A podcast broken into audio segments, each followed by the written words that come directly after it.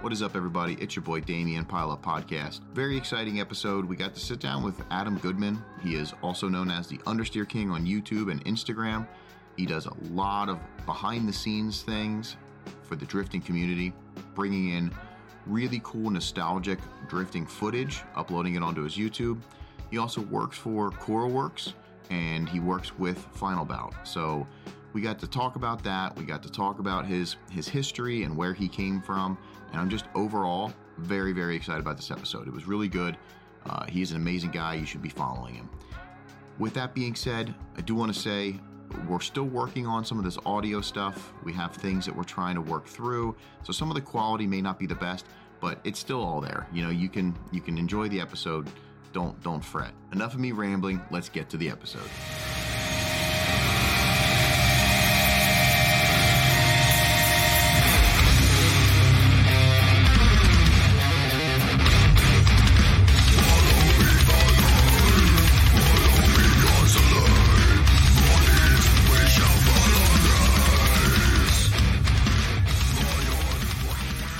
What is up, everybody? It's your boy Damien.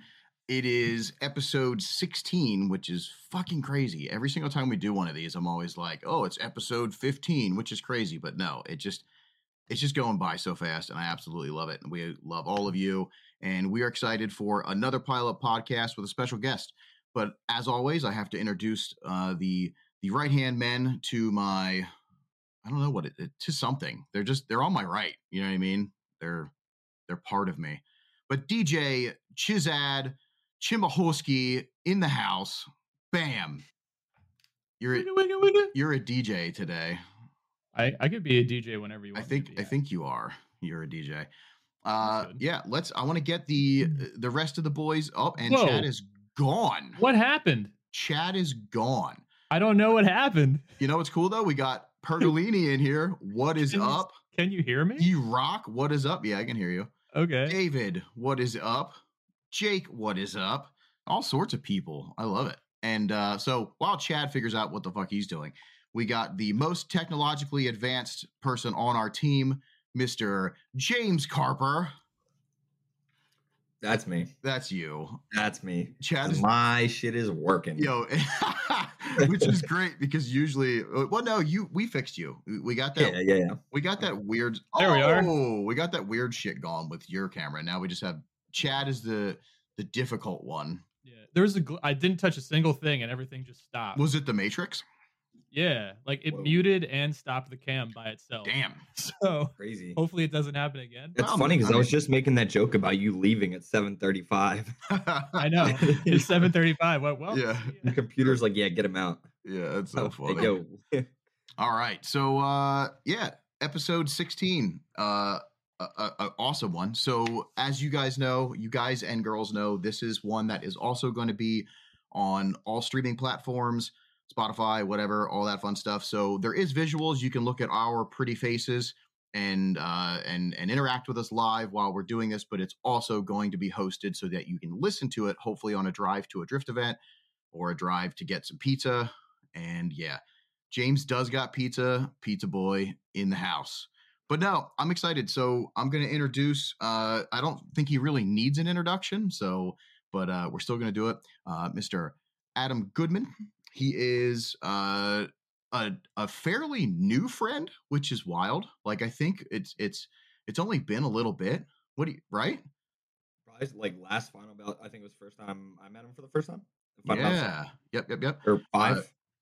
Internet for a little bit before that. But it was, Final Bout 5 was the first time we actually like fully met him. And look, he's already in the chat. So I love it. And what is up, Adam?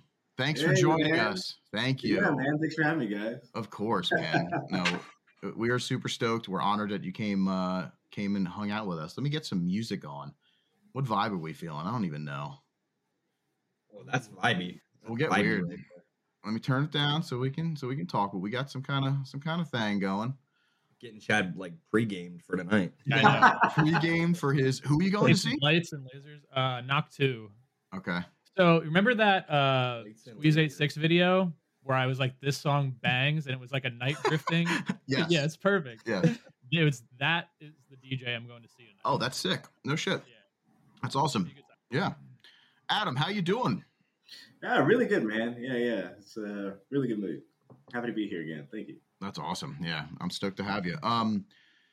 So first, I just want to go over how we met. So I believe, we did internet stuff a little bit before, and then we had the first interaction was at the hotel in, Final Bout 5, which was 2022. I'm from space.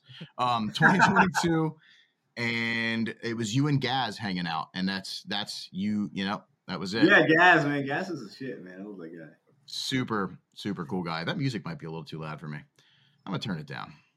That means you're too old. I am too old. If the music's loud, you're probably too old. Do you see me? But no, that was really cool because it was funny. It just was like I already like knew you. You know, like it was. You didn't really have to talk to me. Like I was just like, oh, okay, it's Adam. You know, I said, you reminded me a lot of my my mentor from back in the day. You guys like the same guy. He was like, oh hell yeah, it's like it's just the same guy. Like, same guy. Yeah. He just has a hat on. No, that's so funny. Yeah, he's from Boston, but you guys like the same guy, like the Adam mentality and stuff. So I just instantly felt like cool, like you get it off. That's wild. Yeah. Oh, you can always be yourself. Yep. Oh, yeah. Everybody should always be themselves. You know, sometimes you got to start off on low boost. You know, you can't just go all out. 0 to 100. Real quick. Got to feel the other people out. Like, how weird can I actually be? Oh, yeah. No, that's awesome. Yeah, it was very comfortable. Even Gaz was like, instantly, I just felt like we're good. You know what I mean? When it's good people, you can feel the vibes instantly. And like, you just know. So that was definitely really cool. And we only really got to hang out then because then you were working, I believe, that event, right? You were like probably... Yeah, I'm always like, I have to take all the pictures and whatever we have scheduled to post for the event. I have to make sure everything's going. So I'm like 1,000. And then everybody's saying hi to you. So somebody, man, like this last event, last month, man, there's a lot of people. I said hi to you. A lot of people. A lot of folks. Yeah. It was really almost too much. Like, and then you don't... No, go ahead. I was just gonna say you don't feel like you get to hang with anybody. You know, it's like, hey, well, see you later. You know, like yeah. Do you guys ever get like a final count of how many people were there? Simba and the track manager, man, he said the number, but shoot, I want to say we had maybe 3,000 folks there because it got shut down on Saturday. The police had to shut it down because the line was too long on both sides. So they had to stop people. Well, I mean, they allowed it over. They had to let it dissipate a little bit because there was too many people. Wow. And the staff, the track staff, that was his first year running it. And he was saying, "Yeah, man, I gotta hire some more help for next year." No way! Wow, that's crazy. The food trucks kind of worked out though. That was their first time really doing those, and those kind of worked out pretty well for the most part. They were overwhelmed too, though. I don't think they were understanding of right. Some soldiers with you. Yeah, run out of food real quick. Chat, if you could turn that knob up just a little bit more. I do want to adjust your volume. It's okay. Just boost up. Is that better? A little, yeah. And just don't scream at me. The other direction. Unless you deserve it, I won't scream. That's true. Well, Ty's here. What is up, Ty? We got Ty in the chat. So yeah, we're gonna get into some questions here. Again, if you're listening to us, we do this on YouTube as well, and it is live, and there's interactions and stuff. But these are mainly just for audio. And whoa, what is up? We got a surprise guest. Hey man, that's Ryan. He's our engine builder. Oh, nice. I like it. I like surprise guests. No, I don't have my keys. Oh. I actually don't have my keys. Oh, you're good. Okay. What is this? We're live. I'm in here. Say what's up. He's like, what is this? That's so funny. I was doing weird shit in the back room. Like, sometimes homeless people try to bum rushes in here. Oh, wow. Like, it's not today. Yeah, that's funny. I've had enough. Yeah, bring the last one that came in. The last one that came in had some weird, like Sailor Moon shirt on, and was talking some weird shit. We had to like get him out of here. Wow, That's a normal problem for you. You just got like homeless people coming in. Where we're located is like kind of weird. It's like by the town square, and there's like a shelter too. So, oh wow! A few of the crazy ones was coming and yell stuff all the time, like North Korea started the war, and just leave. Like top line, like, just leave. Yeah, it's really entertaining sometimes. Oh my god! I mean, it keeps you on your toes at least, you know. Oh yeah, that's really funny. Cool. So before we get into this, again, thank you for coming on. I know that it's, you know, taking time out of your day. I know you're staying after hours at work to be able to do this, so that means a lot. Hungry. You're hungry. Well, James will ship you a pizza or something weird. Yeah. But before we get into all the car talk, I'm just curious myself. Do you? What are the other hobbies that you're in? Like you're into? Do you have anything else besides drifting and car culture? Now I know you do photography, so or at least it looks like you do photography. Are you doing? Yeah, I don't really take it too seriously. I just do it for myself, for memories. Yeah. I mean, your stuff's really good, so you have a really good eye for that. You know. Thank you. No, that's cool. I'm really into aircraft, like super heavy. That was my first hobby because my dad got me into those. Super heavy in music and DJing. The one mentor guy's talking about. That's how we connected. Music, and then I used to b-boy to break dance a little bit. Wow. I did martial arts for like I think 13 years. I was on like the demonstration team and everything. No shit. What's the move right now? Yeah, right. Let me see something. I'm a Bodon and Taekwondo, and then I did a little bit of jiu-jitsu and Muay Thai. Well, you are. I did not know that, and that's awesome, man. You're very well rounded. I like this, man. Yeah. Music, fighting, dancing. Yeah. I love it. That's your ass. Yeah. Well, back in the day, in the like the hen days and stuff, all that was all one. Like you go to the show and you see the cars. You'd have the people b-boying. You have the DJ scratch offs and the it's all one. And then it kind of like got separated. But it's starting to come back again. Yeah. Oh man, I miss those. I forgot about some of those days. Like the cars are everywhere. There's like a DJ scratch off.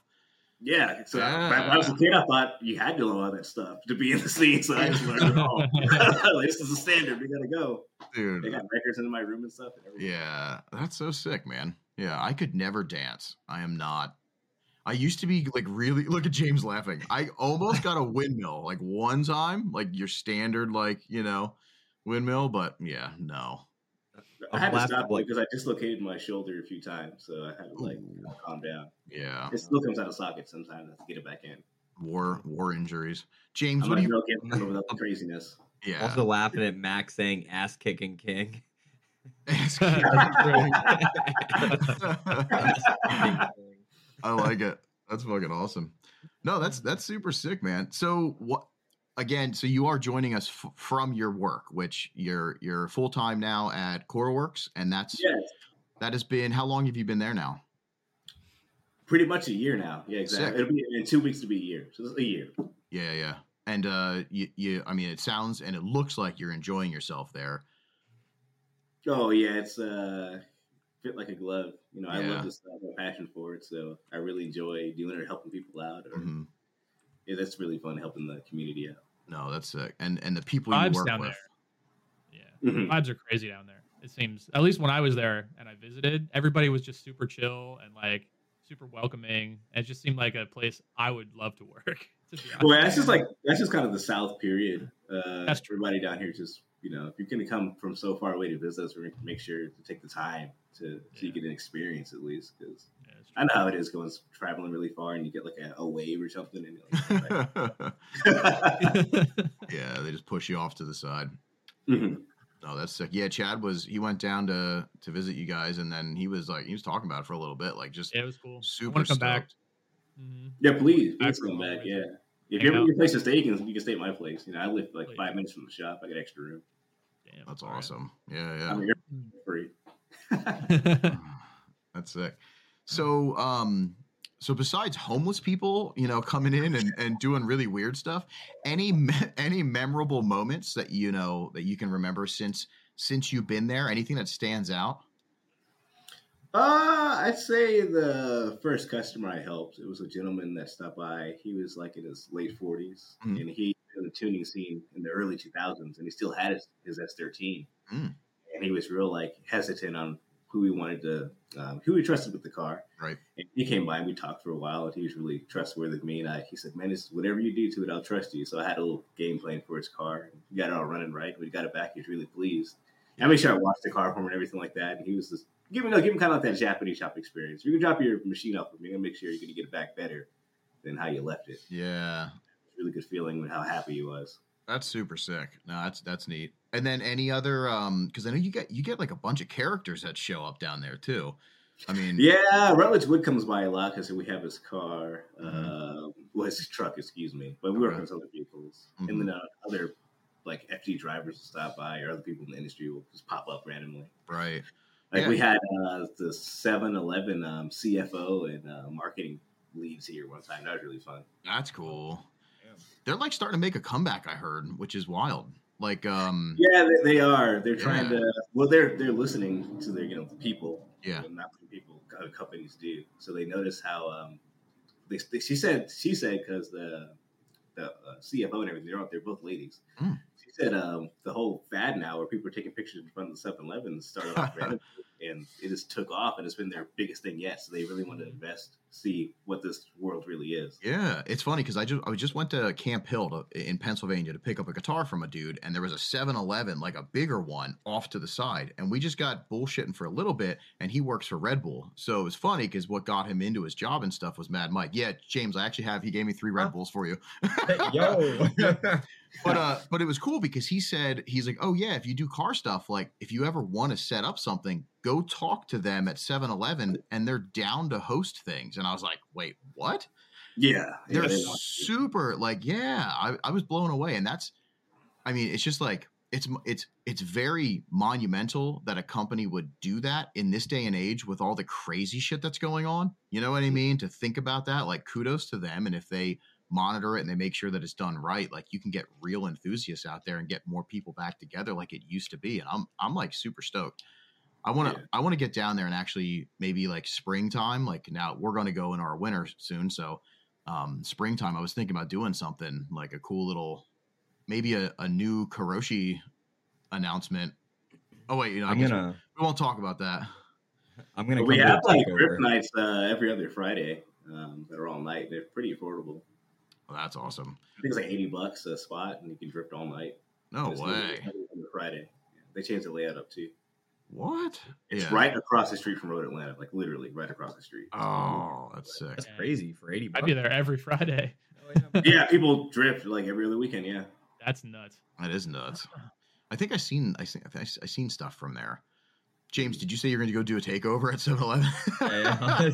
Takeovers at 7-Eleven. No. I'm kidding. I'm kidding. No. I don't like that. Yeah. Don't endorse that.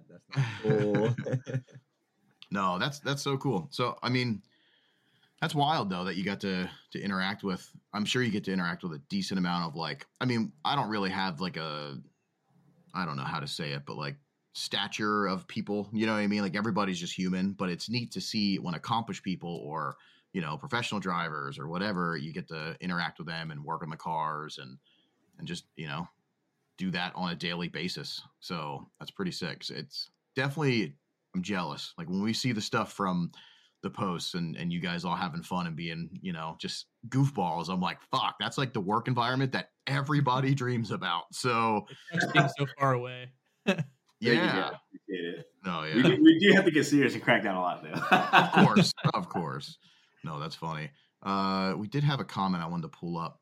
Nopi and Hot Nights are wild. There was a picture of a 13-year-old me in a Super Street magazine at 2003 Maple Grove Nopi Nationals, hanging out in the foam pit with a bunch of early 20-year-olds. That's amazing. No, that's the thing, dude. Seriously, I did that too. We were like 15 years old, and they had the Jell-O pit, and we were watching it. And the dude's like, "You want to get in?" And we're like, "Yeah." After that, though, like they banned it. After that, like they found out minors in there, shit like that. Yeah. It was like ladies only Jell-O pit, but that was my buddy. It was Aaron Horney, my buddy, and I. His last name, but that's his real last name. Oh my god! Wow. Jell-O pit. And yeah, that was crazy. too many secret gropes. Yeah, right. We were getting attacked because like we weren't supposed to be there. Yeah, That's really funny. I just miss the old days, the old vibes and stuff. We had on our last podcast, we were showing like old car show footage and stuff from like a semi-local in New Jersey show, and it just brought me back, and I just keep thinking about all the memories from back then. And it's kind of neat though, because it seems like things are starting to come back around. Like styles are coming back around. Like you get the vibes that people are trying to like bring to events and stuff are coming back around. It's pretty sweet. I'm stoked on that. So besides Koruworks, you also do some stuff with Final Bout. So can you tell us a little bit like what you're doing? Like what's your role with Final Bout? I help Symbol Final Bout to do all of the Instagram posts. Okay. Yeah. So just a lot. Yeah, it is. Every time I go on Instagram, there's a new post for Final Bout or two, and I'm like, Jesus Christ. Yeah, we're trying to do 3 a day. And I have to schedule. Now there's a new feature on the app. Luckily, you can schedule posts. That's a lot easier. I just do everything on Sunday now and just kick back. Yeah. Everything's a lot easier. No, that's wild. And so the crazy part is the posts, like one, the frequency, but you pull up some of the most nostalgic shit ever. Like you have to have a library, and I know you do because I'm pretty sure I already. Yeah, you sent me a bunch of things, but do you have like an extensive, like just organized library of old pictures and videos? Yes, I have multiple hard drives they're all labeled, and inside there's folders of like car type, chassis type, or like era, and then save them with videos. I have them separated by what came out when, or if the DVD branch split off, I have that on there too. It's very, very. It's easy. Like I had to move my computer. Yeah, she saw it as it was. It's like I just didn't touch any of that stuff. I was like, okay, thanks. Yeah, I have a lot. I have 4 hard drives full of stuff. They're like terabytes full. Jeez. And then my music is even more organized. Like, yeah. Oh, yeah. It's even crazier. Yeah. That's nuts. Because that's already organized. Nothing. I have like, if I'm having a party or people over, I want to make sure I have pre-vibe set up so I don't have to really think about anything. Yeah. No, that's sick. Do you go back really quick to you said you were DJing too, right? You used to do stuff? What kind of music? Yeah, okay. I got into, first was like breakbeats because of, b-boy and stuff like that. Mm-hmm. But Derek, mentor, I was always heavy into electronic music, early 90s house and some hardstyle stuff, some Euro stuff like Rotterdam and drum and bass, a lot of the weird stuff. Yeah. I got into that. So a lot of my records are like a lot of that stuff. Yeah. No, that's sick. You haven't touched it in a while? No. I mean, I play around on the computer sometimes if I'm bored at night. Right. It'll mix when my wife is cooking, or if I'm cooking, I'll put some music on. Oh, that's sick. Yeah. My neighbors, like, whenever we have events, I'll DJ for I live in the cul-de-sac, so I'll just play music and everybody will just be hanging out. That's cool. They're all block parties. You're out there. Yeah. You know what I mean? Yeah, that's cool. They're really cool. They let me have car beats and everything. Like, the last one I had for my birthday, we had, like, maybe 50 cars, and they were all lined up all over the neighborhood. Oh, shit. Everybody had their, backyards opened up. We had cookouts. It was really fun. Yeah. No, that's super sick. We got Max in. Not only does he post sick archival stuff, but when he posts modern stuff, he really takes the time to curate the posts and pick great images to showcase together. Man, I wish I could. Thanks. Yeah. No, yeah. I try to be like fair, because you don't want to like show like with the Final Bout is pretty difficult because you don't want to show too many cars from certain regions because they'll think you're being like like they're just showing northern cars or they're just showing. I try to do same thing with photographers like. I try to go through and use everyone's stuff, so it's just like they're always using blah blah pictures. Like, yeah, it's kind of stressful sometimes. Yeah, especially because when people DM you think it's personal. I'm sorry, dude. That's especially funny. Now that we all know it's you. Like, it's like someone's gonna be like, "This guy doesn't post my car. He's an asshole." Everybody point the finger at this guy. I'm just like, don't think about that too hard. Oh, no, you do great, man. Yeah, you do. I mean, you could post more Kuroshi stuff. No, don't do that. Don't do that. At one point, I thought I was posting too much because I was going through like the feeders on like white and yellow cars. And I calm down. It's funny you say that because I remember Matt being like, "Oh, well, they definitely like you guys from Hayes." He's a close friend. He's a close friend of ours, and he was like, "Oh yeah, you guys, they like you." I was like, "Shut up, dude." But what a lot of people don't get is I can only shoot with the ammunition I'm given. Yeah. So if the photographers just didn't take any pictures of your car. Damn. Yeah. Or Matt, Matt, did you hear that? Oh, man. Guys, it is on Snap. Like, man, I feel bad because some people's cars just don't have any photos and I have to really, like, dig deep to share them. I want to make sure I represent everybody. Mm-hmm. No. Because the cars aren't, like, generally accepted by everybody. I still want to share them. You know? Mm-hmm. Not fair. Yeah, yeah. Have you seen, so how long have you been doing that? How long were you working with them? I first got contacted by 3L because it was originally Ilya, Simba, and 3L, which is Phil. Mm-hmm. And I was just doing part-time posts, like fillers. And then he had to leave because he wanted to pursue a career in gaming. Oh, and sick. This was like 2020. And then they were like, hey, man, do you want to just do this full-time? I was like, okay. That's awesome. Yeah, that's super cool. So did he like complete his dreams there? He's like doing gaming stuff? He is. Yeah, and music. Oh, that's sick. I remember his music stuff was awesome. Yeah, he has great taste. Yeah. No, I think that's how we kind of like want to do stuff like music and stuff. Yeah. Music's crazy. It really pulls people together. Like it's like it's like the love for like a community of like drift cars or whatever, but music can pull you together. There's so much like in just a hobby that you can bond over, and then it's like this friendship just forms and you're fucking stuck with them. Yeah. That's cool. A good comment he just said, pro tip for other teams reach out. Yeah. Yeah, that's a good point. Let's read that. Is that Seb? That's Sebastian. Yeah, Sebastian. What up, Sebastian? What up? You can't tell us a door from here. Like, the wall opens up. That's so funny. Yeah, he's just like, dang. What up? Hey, make sure he knows that he's eventually getting on this too. So, hey, they said you're next, man. Oh, man. We're gonna call you up, man. Another thing about working here, I love working with these people I've known for so long. It's pretty cool. I just try not to get on their nerves. Everybody's so chill, though. I don't see that like even being a thing. You know what I mean? Like, I know you probably and Greg the best out of and just from dealings with you guys. But Sebastian is just, everybody's super chill, very calm. Not like calm, like you guys get nutty and have fun, but like the vibes are just so good. You know, you can just hang out. You know, it's fucking sick. But let's read that comment for anybody that's just listening. So Max said, pro tip for other teams, reach out to media to do some more signature thought out shoots if you want the heat. And that is true. So there is a lot of teams and there's a lot of newer teams. And I feel like they don't think about that. You know what I mean? They're not thinking about, hey, we should probably get some kind of media to have either A, when you go to apply for like a team event, or B, just for promotional stuff that you finally get picked to be in that, you know, whatever team event. Not that there's many of them, but just so that they have something of you, especially if you're a new team, take as much media as you can.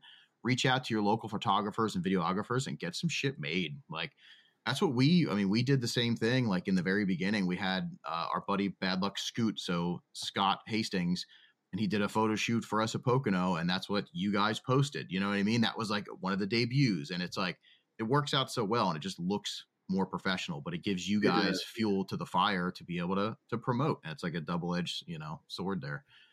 Yeah, that's sick. Oh man, what do we got here? Anything else? People calling out Sebastian. That's awesome. That's cool. Yeah, so from here, you can't tell us the door; just the wall opens up. Yeah, I like it. It doesn't look like a door. Cool. No. Especially because your head's like right in front of the doorknob. Like when you move to the side, you can see it a little bit. Like you can't see it at all. Yeah, that's so funny. So that's while working with the Final Bout, the whole organization and stuff, any memorable moments with that? Like anything that really stands out? Like do you have like a top 3 things that since you really started working with those jerks? But anything cool? I guess I've been doing it for 3 years now. So the first year was pretty cool, to seeing how they organized everything or how the events actually worked. Yeah. And year 2, I kind of had my act together. I had a game plan. But this last one was probably the best one because I got to spend so much time with Kazuya Takatori and Keiko because I was driving around the car for hours. Right. So it was really got like one-on-one personal time with them, and that was, I'll never forget any of that stuff. That was amazing. Yeah, that was very, it seemed like very monumental. The smile on your face was fucking great. Like I could tell you were fucking stoked the whole time, and it's just sick. What were you gonna say? Well, they were like saying crazy shit. Like when they got comfortable, like it was like comments about people. I was like, you can't say that out loud. Like, whoa, man! Like, yes, I mean, nobody knew what they were. Well, I mean, nobody knew what they were saying. Yeah, unless it was an English word. Yeah, and like, you can't do that, dude. Like you, they will shut you down. Oh no way! That's pretty funny. That's what I was curious about. Like, do you speak any Japanese, or was there like a translator deal with them, or? I speak very little. I have to get around. Okay. But Keiko, if it was something too complicated or too in depth, Keiko would help out. Okay. Mm-hmm. But basically, we could, I speak enough to get around and get my jokes across or thoughts across. I know what they're saying, but it's hard for me to talk back in detail with it. Yeah, that's cool. That is cool, and. For me personally, I'm just curious. What did you use to learn Japanese? Because I'm starting with Duolingo right now, just to get my feet wet a little bit, and then I want to start branching out. But how did you learn your even like the basics and stuff? What'd you use? Initially, what got me interested in Japanese culture is my mom was the ESOL teacher, so she teaches students from other countries English. Mm-hmm. And we have a lot of Japanese immigrants here in Atlanta, Georgia. They actually have Japanese-specific schools where they go on Saturday. They go to school 6 days a week. And so she would take me there on Saturdays, and I had to, make friends. And at first I didn't want to go. I was like, this is, school on Saturday. This is stupid. Right. And I was like, man, these guys' toys and video games, kick ours. These kick ass. That's what really got me into it. And then later on MySpace days, I was friends with a dude who was part of the JET program, and he sent me these audio files. There's 16 of them, and they're about 30 minutes each. Mm-hmm. It goes over basic conversation in Japanese. I'll actually send all of you that if you want. Perfect. And that's really good. I would love that, actually. Because when you're driving in a car, your brain's already in that kind of focus mode anyway. Yeah. So you can kind of sponge things in because you're kind of live-feeding and have to pay attention. So that's a really good place to learn languages when you're doing something to focus. You've actually been around Japanese as far as a language for way longer than you've been around into cars. Oh yeah, definitely. Yeah, that's cool. Well, I guess about the same time. I've always been in the cars. Yeah. Well, okay, yeah. No, that's neat. That's cool. Yeah, that's everything's really kind of worked out, my location and my mom's profession, and everything's kind of fell into place. Yeah, life is funny like that. So then, did that influence your the bridge into the culture and the historical stuff with drifting, since you were, for sure. Yeah, because that was literally my next question, which was hilarious, was getting into Japanese history. So I know you're very good with that. You can spout off names of, if I show you a D1 car, you know exactly who it is, which blows my mind. I know the cars. I'm a visual person because I'm basically half brain dead, but. But the no, it's wild. Your history and your knowledge is just superb. It's awesome, and it's very. It needs work because I'm definitely the best. There are some people who I think are even better, VHS Refresh is a really good guy, or the new kid, the VX2000. He's really good too. He's got that passion for it. So yeah, he's going places. No, that's. So I appreciate that. Thank you. Yeah, I just remember a lot of things. Whenever I read it, I just remember it. So. Or if I really care much about it, make sure to study and remember it. Right. That's my problem. I just can't remember the shit. I was going to say the same thing. That's the problem. I don't remember a damn thing ever. Yep. Even if it stands out or it impacts on me, I'm going to remember it. Yeah. Yeah. You're lucky. Yeah. You're lucky. One of the smart ones. Yeah. Oh, that's I'm something. I'm well smart. That's funny. So, when did that start for you? When did what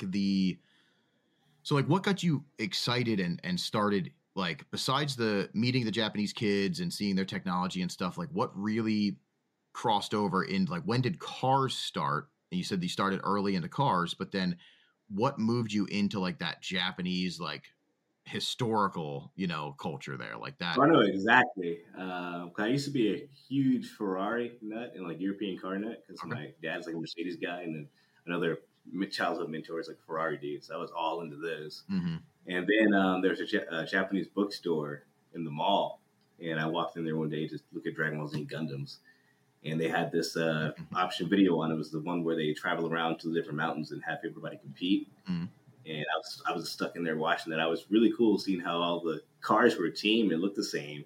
You know, like, this was a whole different aspect. And another thing that really stood out, because in most track racing back then, or even still now, is just all dudes. Right. And what was cool about the drifting was it was literally everybody. It was old people, young people, guys, girls, and they're on the same team ripping. Nobody cared. I was like, man, this is I'm about this. Yeah. And we bought the DVD and VHS tape. Right. And we bought the magazine. I saw what all that was and took it to the school, and they were like, oh yeah, this is drift heaven, or this is option 2. Mm-hmm. And that's what really kicked it off. And then the video games like Ridge Racer and Tokyo Extreme Racer, I got to see, like, you know, the interview part where they go to the real people on the freeway. Okay, yeah. And see their cars. And there's like MCR Kobayashi's on there, and I was like, man, these guys are the shit. I was like, I'm all about this. This is cool. Yeah. Yeah. And then Gran Turismo, learned how to like tune on cars, because I go to the barbershop on the weekends, and they had a PlayStation, so they'd be playing Tekken, or they'd be racing. The older guys were racing on Gran Turismo 2. Mm. So I learned how to tune cars and stuff. And pretty soon I was like the fastest kid there. They bet money and stuff like that. That was just like 12-year-old beat you, and I beat him and win the money. It was crazy. Damn, that's sick. That is sick. Yeah, that's super sick. We bet money on Initial D too. That was Initial D. There's some fights on that game. Yeah, yeah. I wasn't involved. I seen people fight over that game. Yeah. That's what were we gonna say? Dude? I was gonna say. What the hell was I gonna say? Go back to that. I don't remember anything. Yeah, right. I think I was gonna say, what's the best like PS2 game then? Your opinion? Sounds like you played a bunch of like PlayStation, like early PlayStation tuning, driving. I had that same question games, right? For cars, right? For cars. Well, I'd say, that's a really good question. I always see you post like D1 GP, and that game I had so many hours logged on. That's the best. Back in like PlayStation 2 days. That game when it first came out. Yeah, because the controls sucked. I was like, man, I was all about, you know, like Gran Turismo simulations at the time. Right. I was all about that, and then I didn't really understand it. Now when I came back to it, I was like, oh, this is really fun.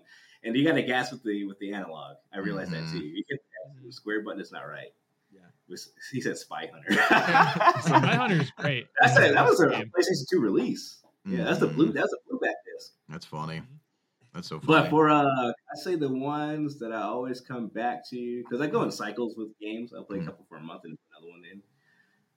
Probably Tokyo Extreme Racer Drift 2 or Kaido Battle 3. That's probably the one I'll never get rid of. It's got the wide variety of cars, all the real toge roads. Yeah, so you can drive past the roads and drift them. I love it. I'll never stop playing. It's so in depth.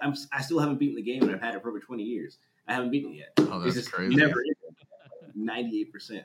Yeah. Gotta wait for this asshole to come out on a certain day at a certain time. They have like the wanderers and stuff like that. It's a really complicated game that wasn't really translated that well into English. So I remember that game. I played it a lot, and I do remember in that game, like all of the mods that you could do to your car were like real. Yeah, like it was. They had, you know, work tuning and everything. Like and everything was. It seemed more realistic than especially than like Need for Speed.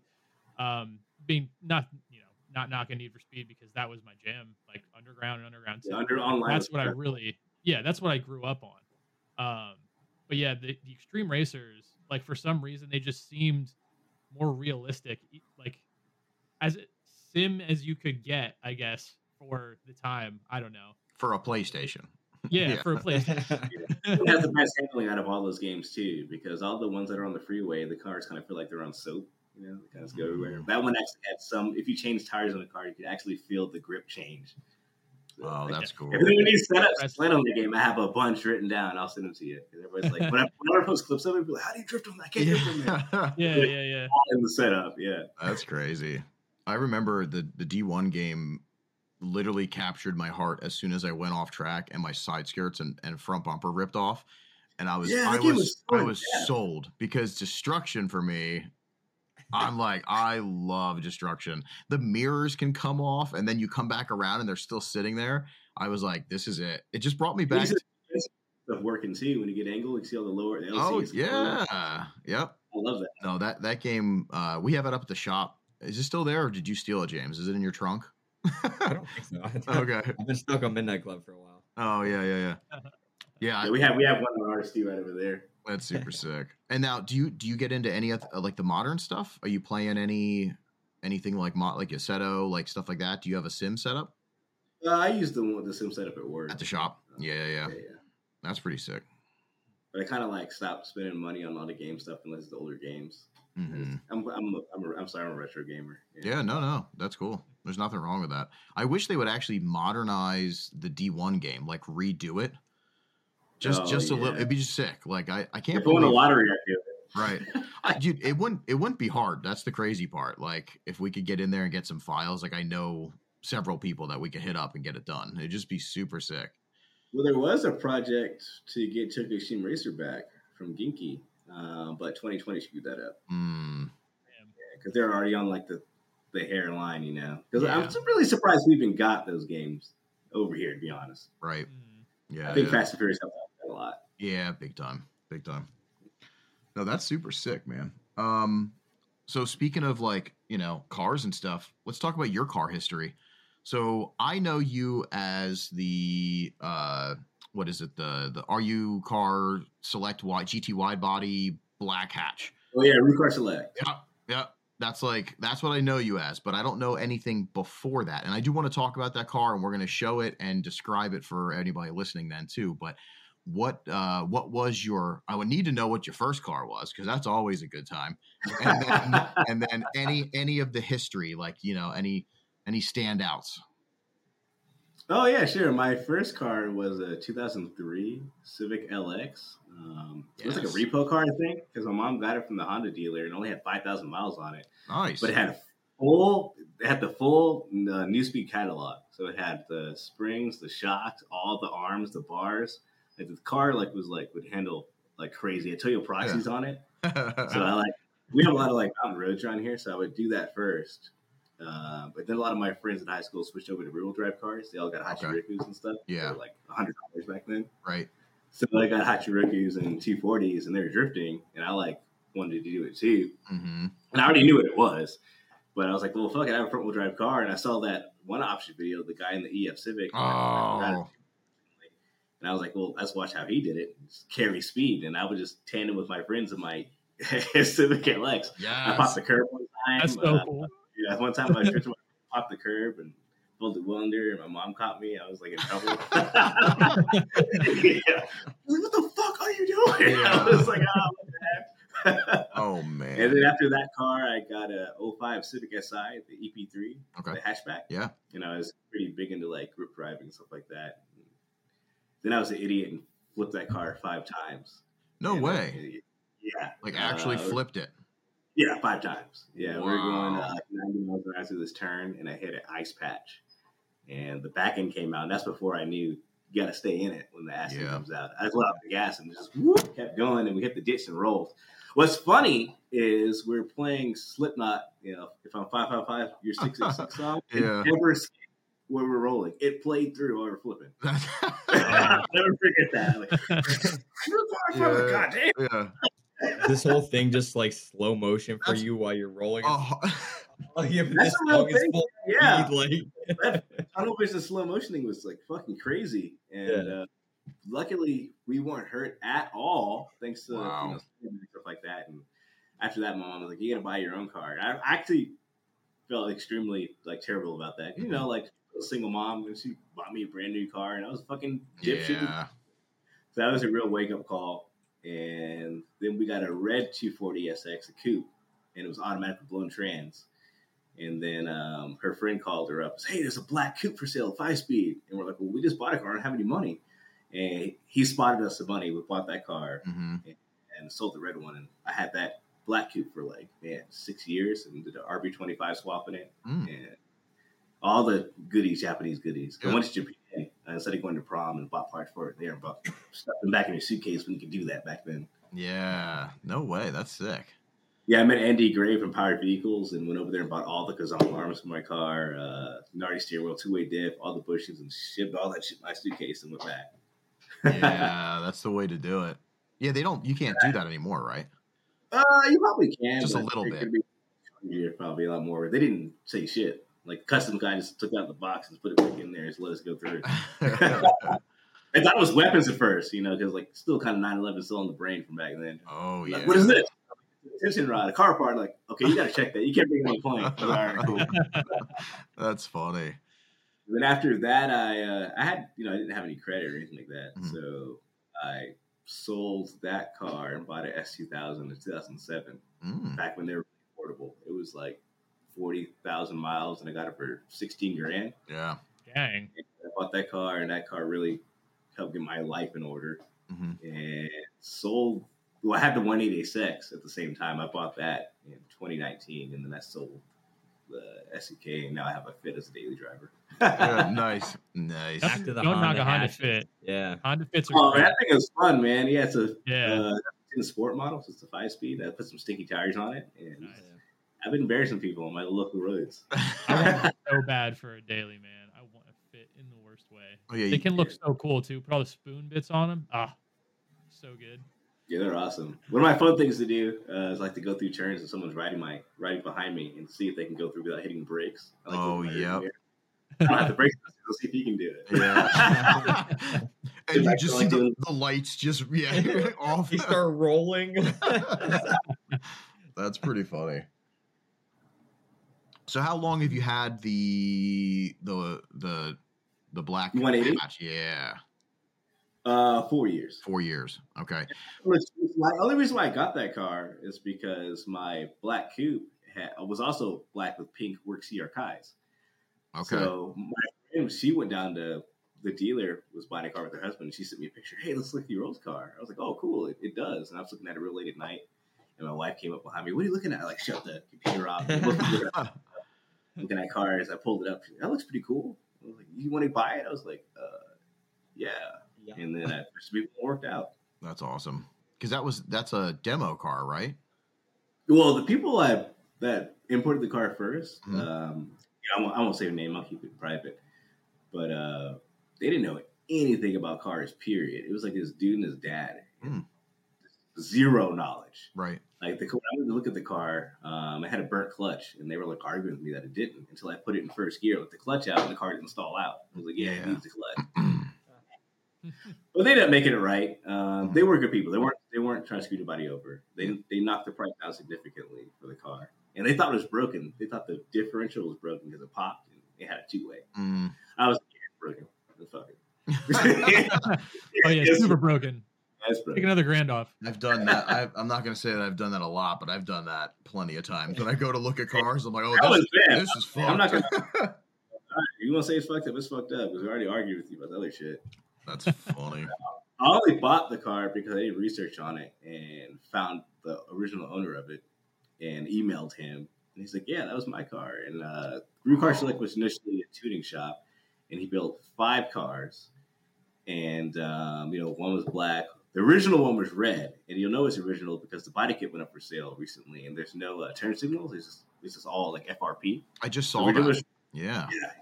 It was saying that car's parted out, but whatever, life happens. Mm-hmm. So there's the red one, mine, dark blue one that looked really good, like the Civic SI blue. Oh, yeah. From back in the day.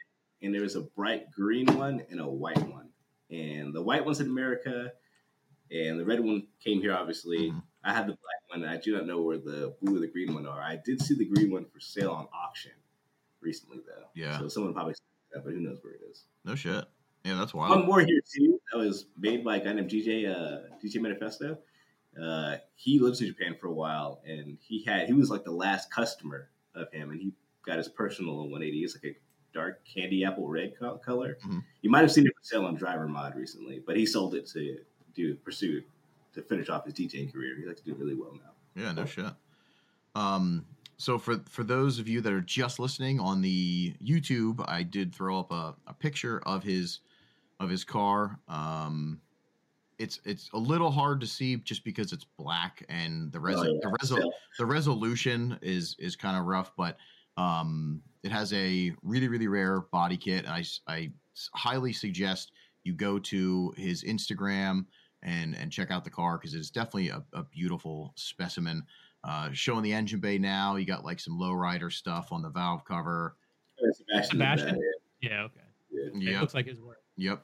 Now, motor-wise, everything was pretty much, it looks like, still fairly stock-ish. Upgraded turbo, stuff like that, right? I did all that. When I initially got the car, it was a bone stock red top. Okay. I mean, like, nothing was done to it. Stock ECU, everything. Right. So luckily, I had a whole bunch of leftover parts from previous cars or friends that had parts left over. So I put everything together.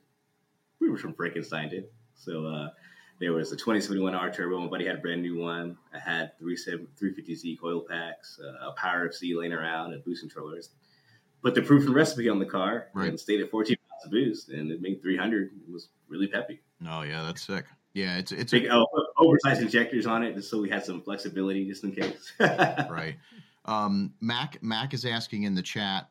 There is a sticker on the back. He's asking what's on the sticker. What is that a sticker of in the left hand corner? That's my friend's grandma.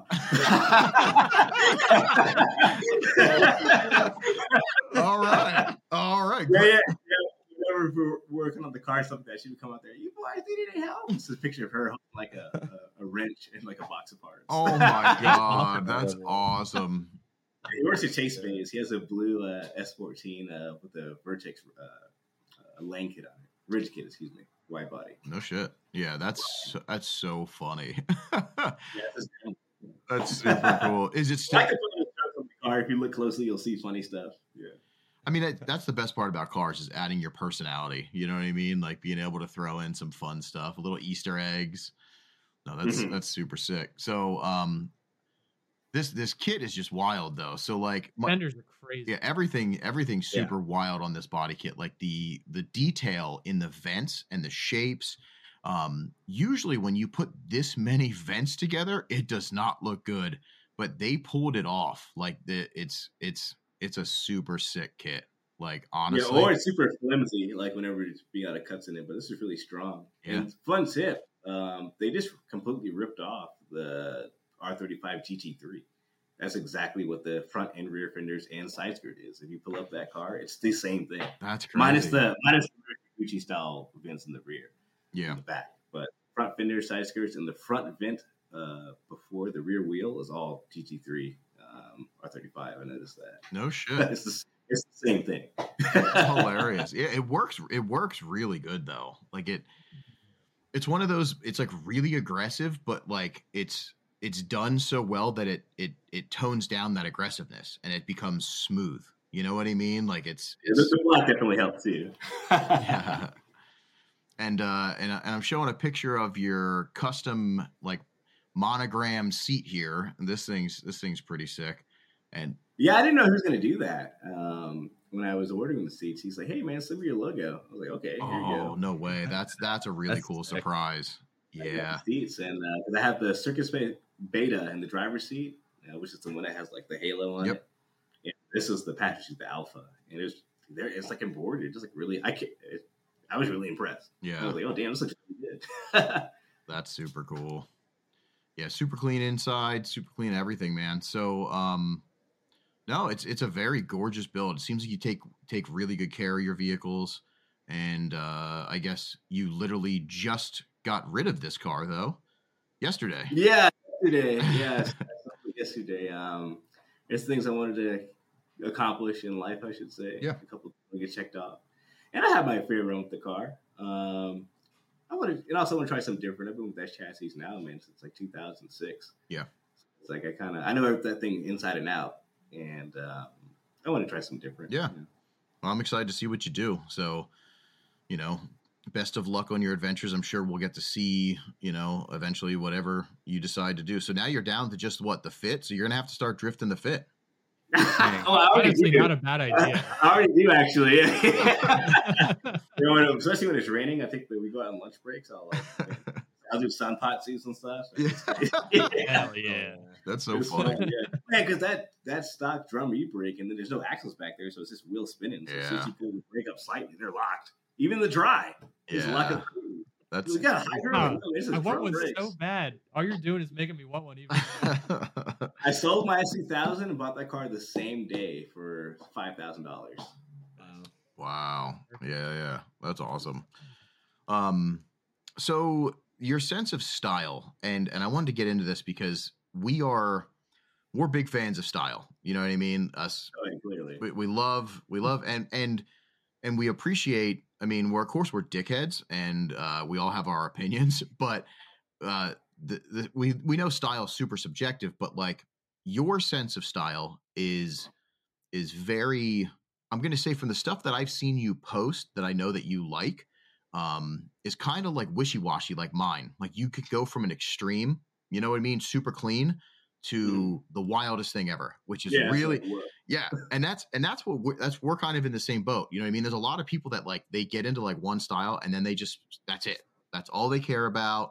And they just put the blinders on and they go through life that way. But where did your sense of style start to form? Like, do you think it's just the old, like, you know, Video Option and like Drift Tengoku, like stuff like that? Or was it just something that you found in yourself that you're like, this is what I like? Or do you think you were influenced from the 2000s or a different generation? In the early 2000s, I really couldn't stand a lot of the high import nice all cars and stuff like that. I was all about like, yeah, you know, like spoon lip and that's it, you know, like very basic stuff like that. But then when I got older, you know, my taste kind of changed, and going to Japan definitely changed my opinion on a lot of things. It's like, why do you care about this so hard? Just enjoy the car, man. So it opened my mind, you know, like if you want a cool, clean, simple mod school, if you want extreme stuff, if it looks good, it's going to look good. Mm-hmm.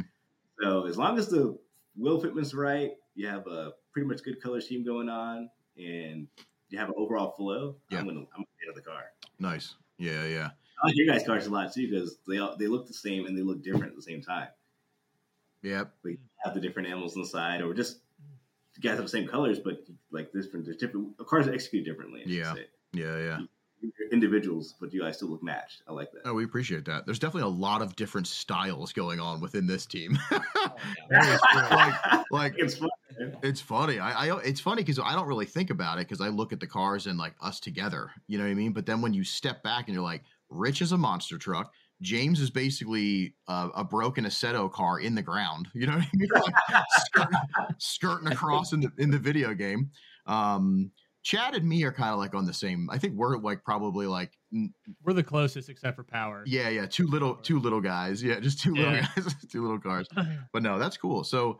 No, I always like to feel, you know, out people's influence and where it started, because some people will be like, oh, you know, my dad had blah, blah, blah, or my friend had this. And it's just that was the early, this is what I knew. You know what I mean? Coming up as I grew up, it's like all I knew was super clean cars. So I didn't like anything wild. But you're like all across the spectrum. And I think that everybody kind of should be like that, because you got to appreciate artistry. And that's what this car culture is. It's literally like if you step back and look at it, it's art. You know, we're creating something to show to the world, and some people get it, and sadly in America a lot of people don't. But you know, I think it's starting to change with the working with Final Bout stuff. Have you noticed any type of change? And also working at Koruworks now, have you noticed any type of like change in the car community where people are starting to care more about the presentation and aesthetics and what they're bringing, you know, to display to the world, or, you know, just in general? Yeah, actually. Cause I would say like maybe 5 or 6 years ago, a lot of the younger people getting drifting didn't really care too much about how their cars looked. There's nothing wrong with that. You know, I understand shit costs money. But you know, people are specifically like, oh, this is going to be a, you know, Thrasher Destroyer car. It's like, oh, all right, cool, man. I see what you do. That's great. Right. Now I'm starting to see, man, the younger generation are really stepping up hard. Like, there was an event down here at Mid Pond earlier this year, and a lot of the guys, younger kids, brought their cars here. Man, they're looking good. Yeah. Yeah. Paint jobs and something. Like, all right, you guys are really like getting it now. No, that's again this weekend, right? Mid Pond trip to the pond is this weekend. Every year, because Barry's on his way down there, I think, right? Yep. But yeah, every year I'm like, man, I'm going to do that next year. And then every year, the next year comes and I'm not going. It's a good track. I've never been there. It's a good track, but if you look at the footage, it's a bumpy one. So yeah, really that's what I've seen. Right. Games will be all over the place. I'm gonna do it anyway. I'm gonna end up in the pond. Yeah, they're gonna be fishing me out like a. So hit the ducks, man. I love those things. Oh, that's so funny. Yeah, same. I love animals. No, it does look like a rad track. Yeah, I saw. There's a lot of people going this time. One of my Verosa brothers is going down there. Actually, he's on his way. Yeah, which one? This is. Oh my god. The purple one? No. From Florida. I think he's from Florida. Oh, the black one? Yeah. I thought he used to be red. Yep. Yeah, that was whose was that originally? I can't remember. His name was just in my head and went away. I think his name was Mike. Yeah. I'm so bad with names. I only know like Instagram handles with certain people. You know what I mean? His is like Blit for War or something like that. Mm-hmm. Yeah. I think his is for sale, I think. He messaged me as soon as I put mine up and was like, yo, what are you trying to get? You know what I mean? Like, I think he's trying to sell his. I think he's ready to cash out too. He wanted to know where I'm pricing my, No, the two of you are like, we control the market right now. Like, what do you want these cars to go for? You know what I mean? They're listen for 3K because we can do Wall Street, dude. That's funny. No, I should just message everybody that has them and be like, all right, let's take it over. These cars are worth 90 now. Right. Yeah, oh, too bad nobody can afford it. But no, that's I never been to Mid Pond. I think I saw some really cool footage of Greg driving. I think. Yeah. With the front Street Boys. Mm-hmm. That car is a pretty simple setup car. It's a basic red top with the power of C. That's it. I think it makes like 260. Yeah. And then good torque output, so it's pretty peppy. That's plenty. That's absolutely plenty. For that track, at least. Yeah. No, that's super sick. So, I wanted to touch on your other, so like, you know, Koruworks, Final Bout, and then you got your own thing, which is the Understeer King YouTube channel. Yeah. Yep. I keep forgetting to do that. Yeah. Well, you do that and it's good. So I wanted to talk about that a little bit and when you started that, you know, how you got into that and, because I know a lot of people really appreciate what you're putting up. You know what I mean? It's really, really cool. We watched one on our Pile Up Podcast Theater, the first theater one. We're going to be watching a few more. We just have to plan those out. But how did that get started for you? And what was the motivation? And just, tell me about the YouTube. I just have a lot of DVDs and things like that. And I understand that, they're hard for people to watch. So I just wanted to share with folks, they can get the experience to check it out too. Because sometimes you think, man, it gets expensive too. You know, it's a way I can help somebody see something. You know, why not? Yeah. And then also YouTube kind of got lax with a lot of that stuff too. Okay. They don't really care. And then I asked Web Option. I was like, hey, I'm doing this. Do you guys care? They're like, no, that's all right. No way.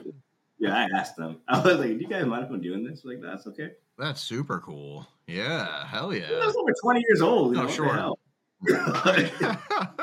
That's funny. No way. That's really, really cool, though, that they were cool with that, too. Like, that's – because I remember not too long – I feel like it wasn't too long ago. There was, like, a Drift World, but it was spelled really funky.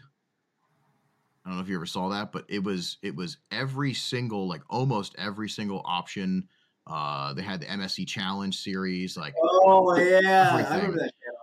And I don't know if it's still around there. No, it's gone. Like I couldn't find it because I'd love to get back to it and just start over. You know what I mean? Yeah, that's super sick. Yeah, Max said, yeah, they're probably hyped to see it having a second life. No, for sure. Yeah. I make sure I message them. They show everybody in the office too. It's pretty funny actually. Oh, that's cool. Yeah, I'm for one, and I'm going to visit the. Their office. Mm. That'll be really cool to see. Hell yeah.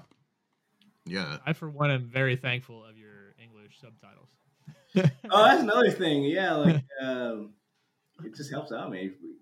I know some people like to watch them as there is peer and everything, but if you follow along, it kind of makes that connection a little bit better. Yeah. The Google Drive still exists, Steve's saying. Yeah. Ooh. All right.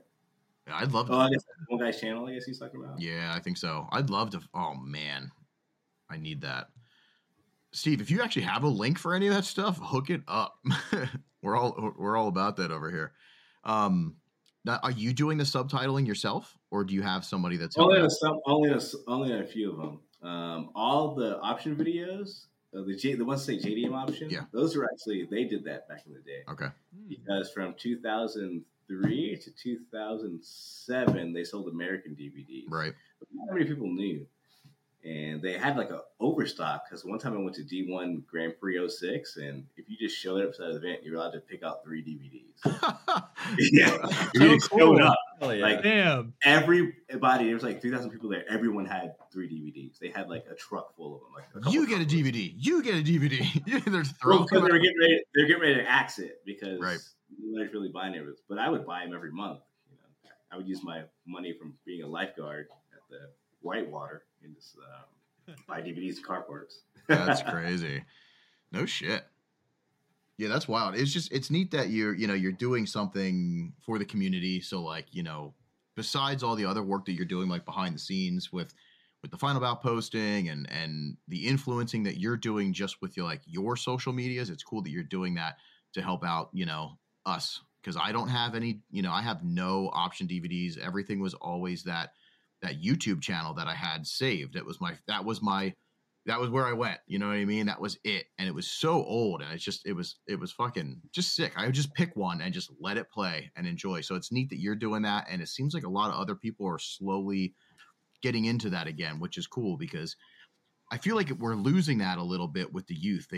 They're coming up, but they don't understand some of the roots, or they've never seen, some of the history. And it's cool to let them see that, to influence them and hey, you should check this out. Like, this is some of the old stuff. This has been around way longer than Formula D because that's all they kind of know. You know what I mean? Some of the new ones. How about that here at the shop recently? Because I showed one of the apprentices here, or shop hands, was Hashiria. I showed him that DVD, and he thought it was pretty cool how when Fumiaki, they asked him, where do you think this was going to go? He's like, man, I'd like to see eventually a World Series event. And that's what we have now. And I kind of got goosebumps.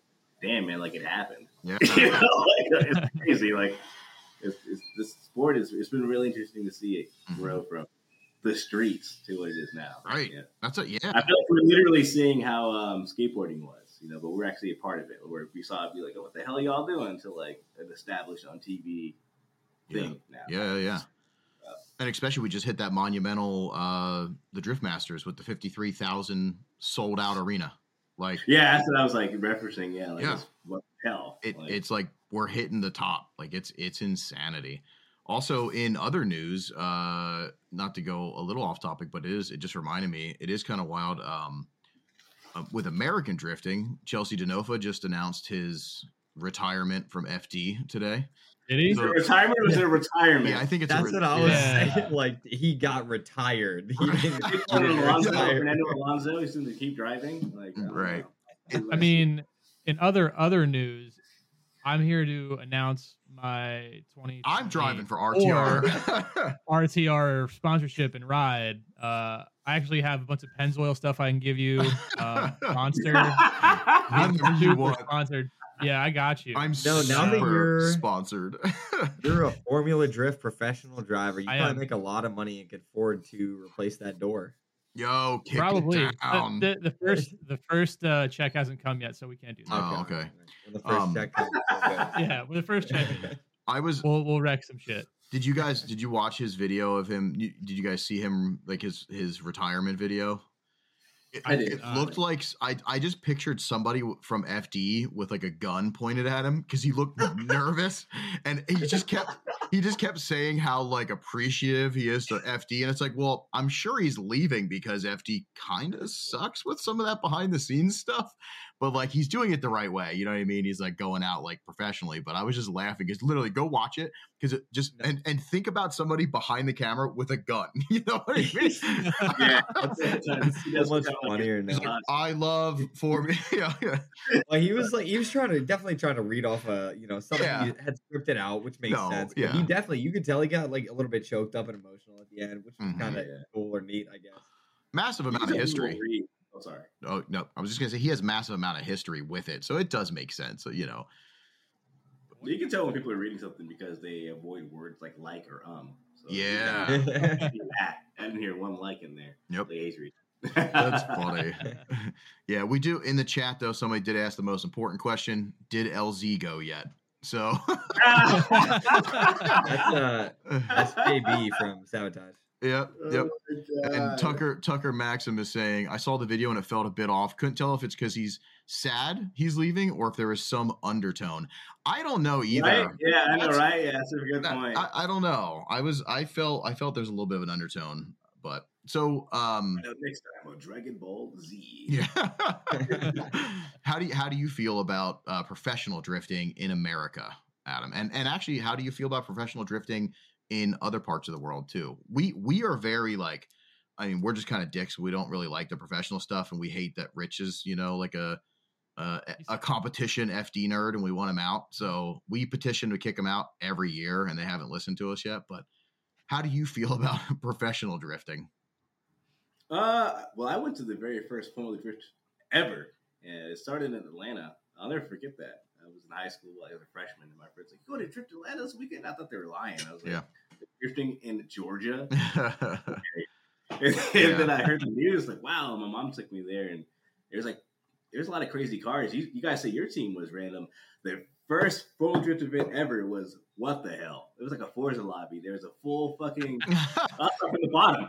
There was a turbo 86 from Hawaii. There was a rear-wheel drive converted DC2 Integra.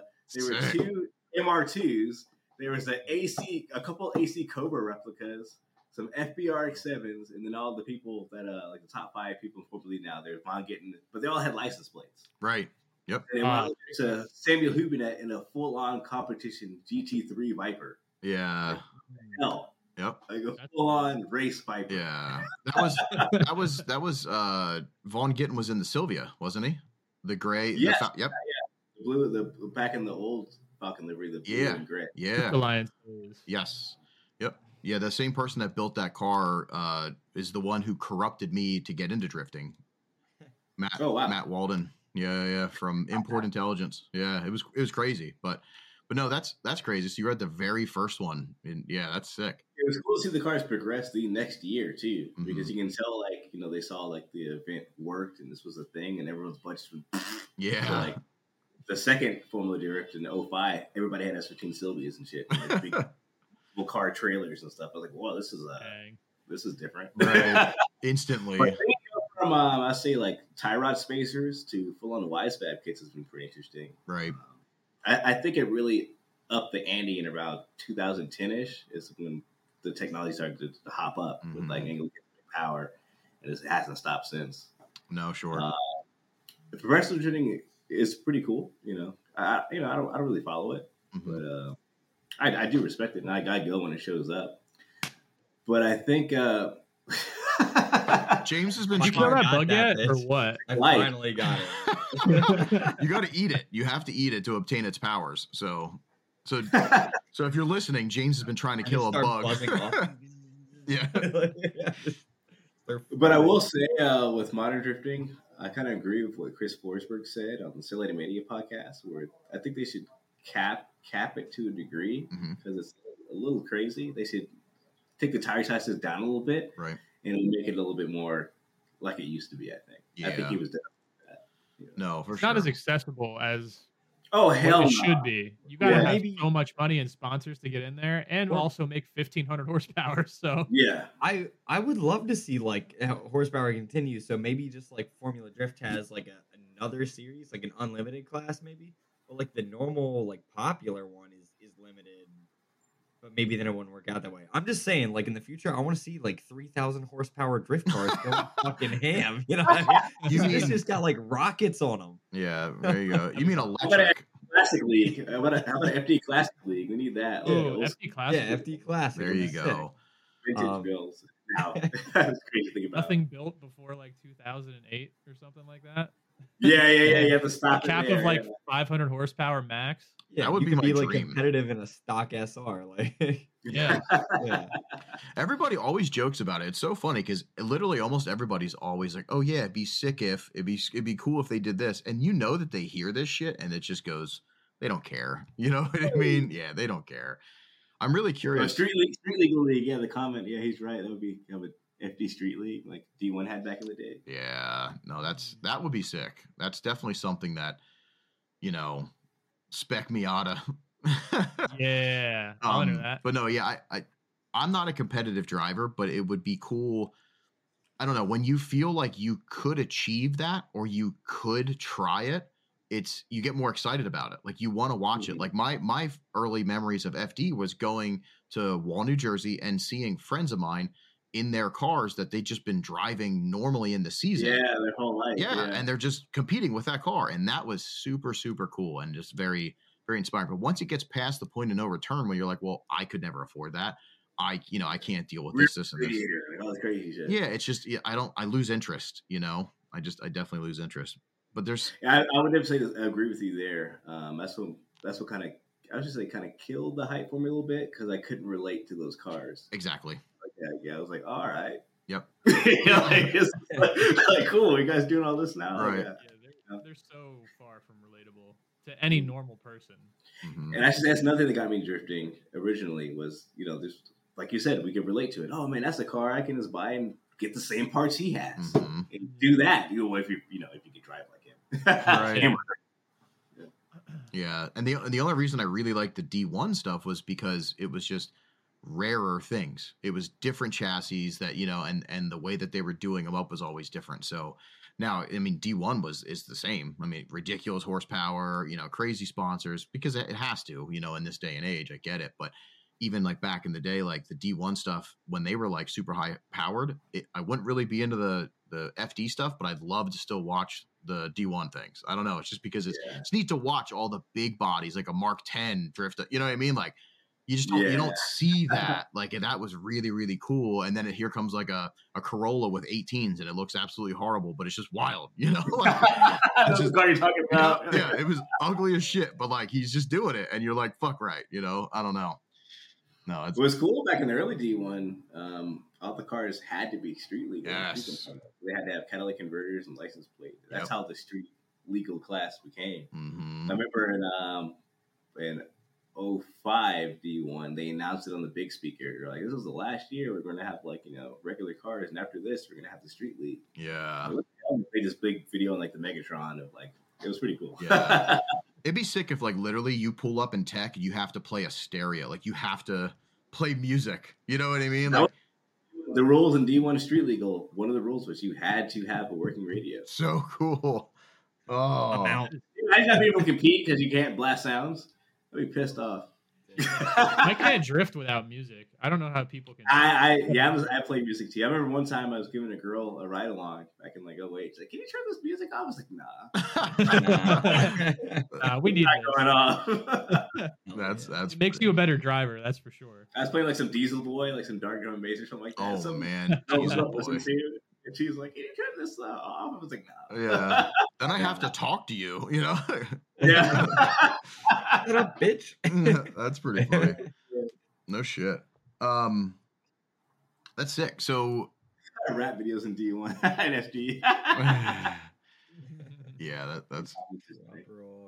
Yeah, I would love to see just some kind of street series. Again, I'm not a competitive person, but I don't know. It just gets me excited. I see a lot of people trying and a lot of organizations trying. So kudos to you guys. And if it comes around, like, I'll try to support. Like, we have something kind of coming up in November, I think, which is a street style-ish, like stockish cars at Englishtown, New Jersey.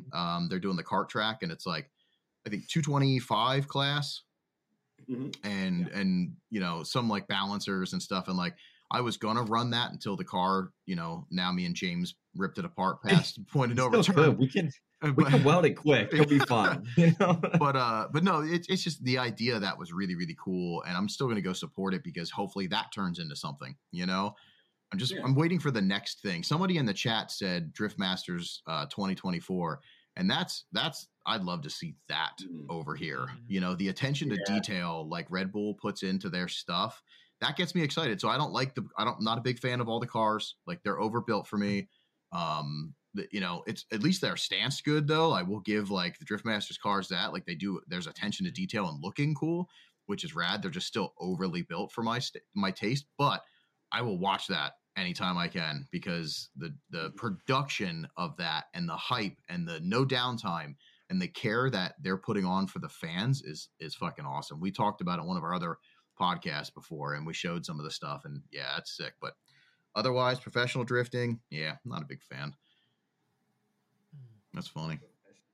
Idiots. A bunch of professional idiots. Adam, do you have any memorable moments that stand out from the time you started getting into cars? Like, is there any pinnacle, you know, times in your life of something that was just like etched into your brain forever, and, you know, you got a cool story from it? Anything that you can think of? Oh man, I have a lot of crazy stuff. I would say, let me see here. If they're illegal, you can always add allegedly.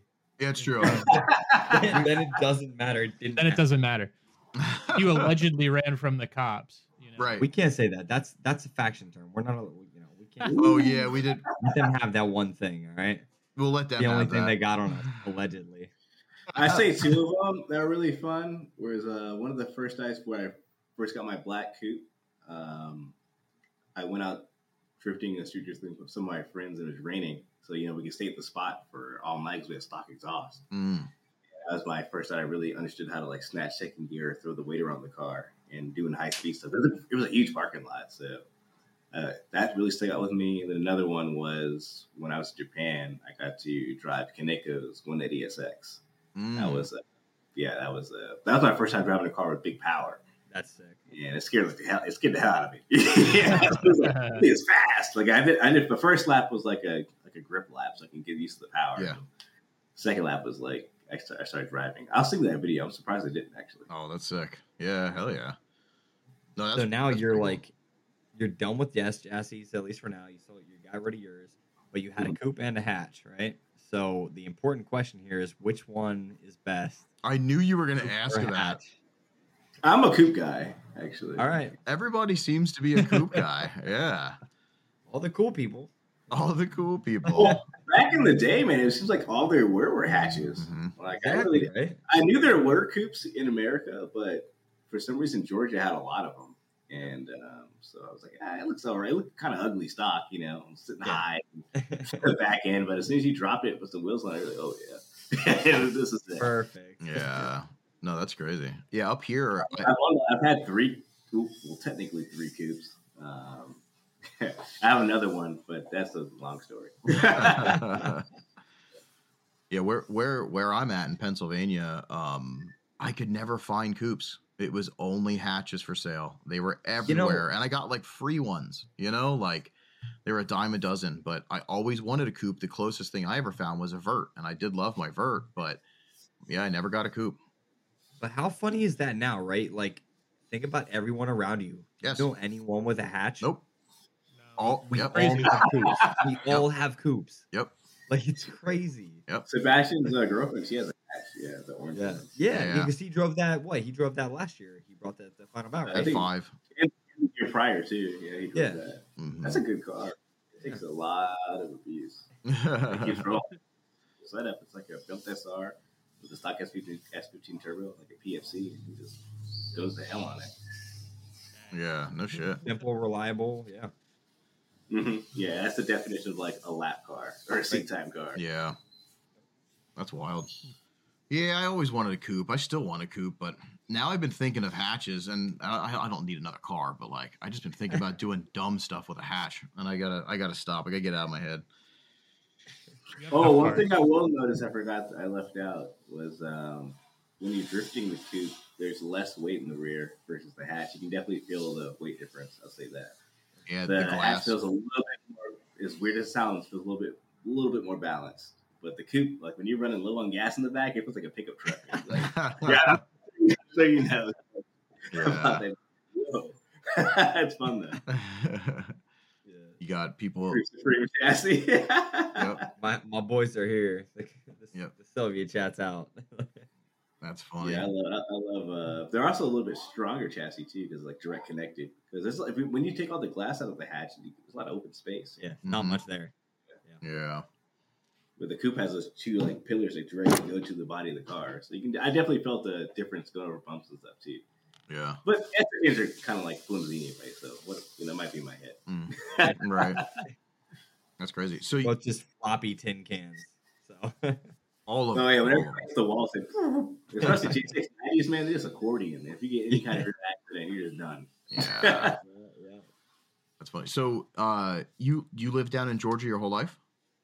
Yeah. Okay. Yeah, I've been here for a long time. And how is the growing up there? How did the scene progress? Like, was it just chill, and then Fast and the Furious came out, and everybody went nuts like it did up here, or? Yeah, pretty much. Yeah. There was illegal street racing and stuff like that. It was mainly motorcycles. People would drag race motorcycles, stuff like that. And, there was the Honda guys and the muscle car guys. But, yes, it is the 2001 when freaking Fast and Furious came out. Everybody was all about the imports. Yeah. With drifting, it started picking up around 2002, I would say. Okay. But it was a small crowd, and typically all the drifting people were more serious into cars and enthusiasts versus all the showboat people. Right.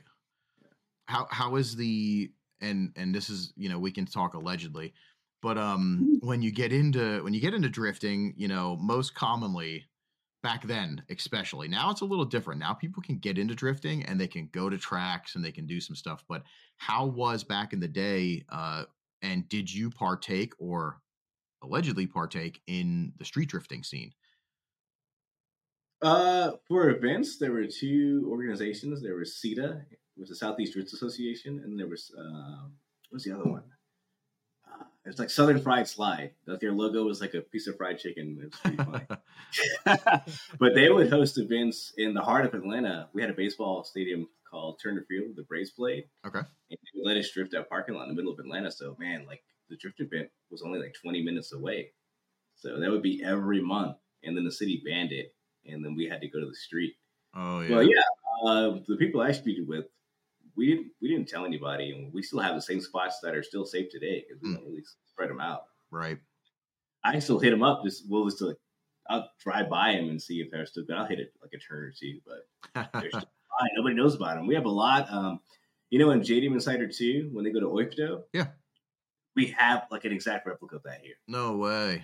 So just as fast and just fucking rip it. Keep going around in a circle. Yeah. Over and over and over and over and over again. And if you do happen to see police there, there's 4 exits to the freeway. Each one goes to a different part of Georgia, and you can just disperse them. You'll never get caught. Yeah. But I've never seen cops there because we would go there with my buddy from Iran. His name was Sasan.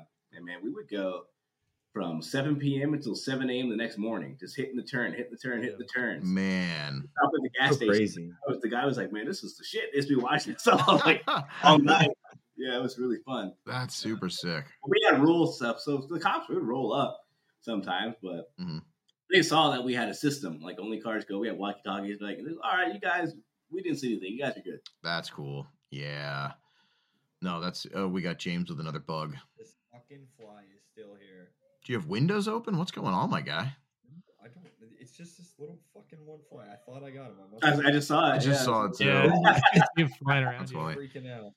Man, that's my that's the one thing that I feel like, not that I missed out on a lot of street stuff, but we never really had super good areas. You know what I mean? And if we did, they'd be for a little bit, and then they get taken over, and idiots would just blow them out. Yeah, and then we definitely have spots like that here. It's mainly the industrial parks or certain parks because they're they're safer. People who are more comfortable drifting there. Yeah, where people trying to hit up a 70-mile-an-hour turn, you're I don't know about that. Right. Yeah, but really, you can't crash because it's 6 lanes wide. It's wide, right? And then the way it's set up is one way in one direction, so you can never get oncoming traffic. So you can link up to the next road too. Oh, that's sick! Crashing anybody. Yeah, no, that's super sick. Yeah, that's one thing. I'm not that I'm looking. I'm not going to do any drifting illegally. We are definitely not looking for a place locally. No, I'm not building another Corolla just for that. My other coupe. Yeah. We're not. Allegedly. I do wish. It feels weird. In Pennsylvania, I feel like most of the spots, it's your runoff is a huge ditch. I don't know if it's the farm stuff, you know what I mean? With the way they need runoff and things like that. But every single spot that you're this road would be perfect. it's like, well, if you go off, you're done. Like, you're rolling. There's no way. Or there's just tons of just sketchy things and housing everywhere. Yeah, housing is the worst part, because there's like, you know, whatever. If I'm going to crash and die, great. I just don't want to get the cops called on me. Right. That's the thing. Is it's just houses everywhere. Yeah. Yeah. Every cool spot is just a house right there. Mm-hmm. It's crazy because I think of like Georgia and stuff, and I feel like that's just like houses everywhere, like city style. But I always forget how big states are. You know what I mean? It's just like where we're at. You know, like there's suburban, city, like farm, you know, like the whole nine. It's so funny. No, I like to find out. Now is you really can't do it as much anymore, because like one of the comments said that takeovers have become so crazy. For yeah, I'm trying to get a gun pulled on me. I'm all right. No, it's such a shame. Yeah, they don't. And they don't know what they're ruining. That's the crazy part. Like I feel like they would be into it the right way if they had outlets. They just need guidance, and they don't have guidance. Do you know what I mean? That's what happened here actually a little bit, because with the track Lanier, they started them off easy. They had like two pits for the people to do their takeover stuff. Yeah. And while they had the pits going on, the burnout pits, they had a drift event too. So they got to see, like, you know, what they could really do. And a lot of them graduated from different takeovers now or regular drift events, which is pretty cool. That's really cool, actually. Yeah. No, that's like, I'm like, here. Like they saw they can get better if they're driving and improve. Mm-hmm. Right. That's actually that was a good idea. I forgot who threw that event, but it was a really good idea. I'm glad like I can do so much better takeovers now. Yeah, they realized I have to go to jail. I have to pay a lawyer fee. You know, I have to, God forbid somebody gets killed. You got to catch a charge and go to prison. You know, which is getting crazy. Yeah, mm-hmm. No, that's wild. Yeah, sick. So 27 in the chat, which is pretty high. That's a pretty good one. I want to bring some. Yeah, a lot of people. Yep. No, you got to think about it. That's like 27 humans that are sitting down and watching our dumbasses talk, which is pretty cool. That's a lot of brains. That's a lot. Yeah. But we love our crew. We have a lot of really cool supporters, and just it's like a family. And Mike Pergolini says in the chat, "I'm high." Shocking. Team honestly would have never guessed. Team Hayes member high in the chat. But, shout out to Hayes. In the pre-meet, they know what I'm talking about. I like that. Holy shit! Look at the whole chat is high, and then the whole chat is taxes. It saved the day for me. That's pretty.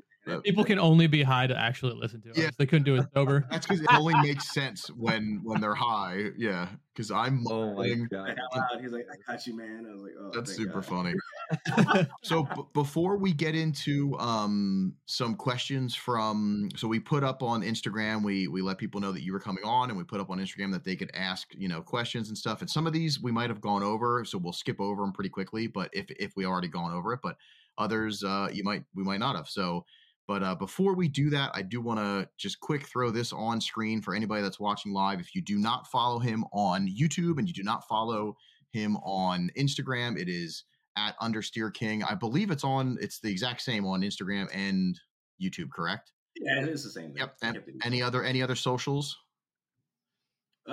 That's it. That's it. I'm on Tumblr. Oh, Tumblr's actually really good, man. If you ever, people ask me a lot, hey, have you ever posted blah, blah, blah, blah, blah, blah? Yeah. Just go to my Tumblr and type in whatever hashtag you're looking for, and it'll bring up every single post I ever did about that. And you can save the images or whatever. They're all in high resolution. Oh, I miss Tumblr, but I was on Tumblr for different reasons. Yeah. I mean, that's that stuff is still there too. I did it go away for a little bit? Yeah, and then like, their stock order plummeted, so they bring it back. No shit. That's pretty funny. That makes sense though. Yeah, no way. That used to be a big source for my like car stuff too though. Like I did a lot of cool things. A lot of pages are gone now, but I'm still there. And definitely the traffic's gone down. Yeah. But I mean, the people that are using it to your advantage, we all have a good time. Right. Also check him out on MySpace. He's on Zanga. Yeah, he's on Zanga. You know what I thought was funny earlier, and I'm not, I don't, I'm not going to ask, like, hey, how old are you? Unless you want to say it. But when you said, like, and then when MySpace was a thing, and I was like, damn, like, like when I was getting into that age, it was like MySpace was already there, you know? Oh, wow. That's super well, cool. I was already date you a little bit. MySpace, I was like super late. Yeah. Mm-hmm. I'm 35. I just turned 35. Yeah, so we're not that far off. I'm 30, but yeah, it was just this couple years difference in the technology age we're in. It was just funny to hear it that way. That's pretty funny. Cool. Let's get into some of these user questions, and then we will jump into the chat if anybody has any questions for you in the chat. But first, we're going to go to what was submitted on our Instagram. And some of these, sometimes we have to like kind of like brainstorm because, we got, what's the future for Koruworks? Any plans to make parts for other chassis? I guess they're assuming you're making these decisions. So you make these decisions. You are now. It's all you. Yeah. That is you. Since you make these decisions, you need to start making Miata parts. There you go. We have had a lot of talks. With cars that we can get into. We're still on the drawing board for a lot of them because we got to make sure it's it's going to be worth it as a business. You want to just do stuff and then end up on your ass. So we're going to have a meeting actually pretty soon to go over a few things to see if we can branch out to you. But we've got a couple, like I think like 4 vehicles we're pretty sure we're going to stay. Don't give anything away. They can get you in trouble. That's probably not. Yeah, I'm surprised that whoever wrote this confusable Gen X.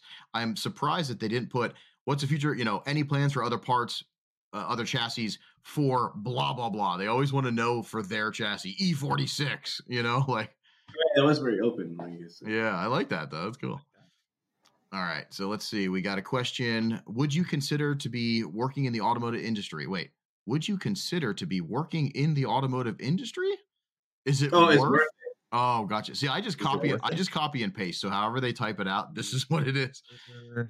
At not Merrick's. Yeah. Is it worth it to be working in the automotive industry is what I think they were trying to say.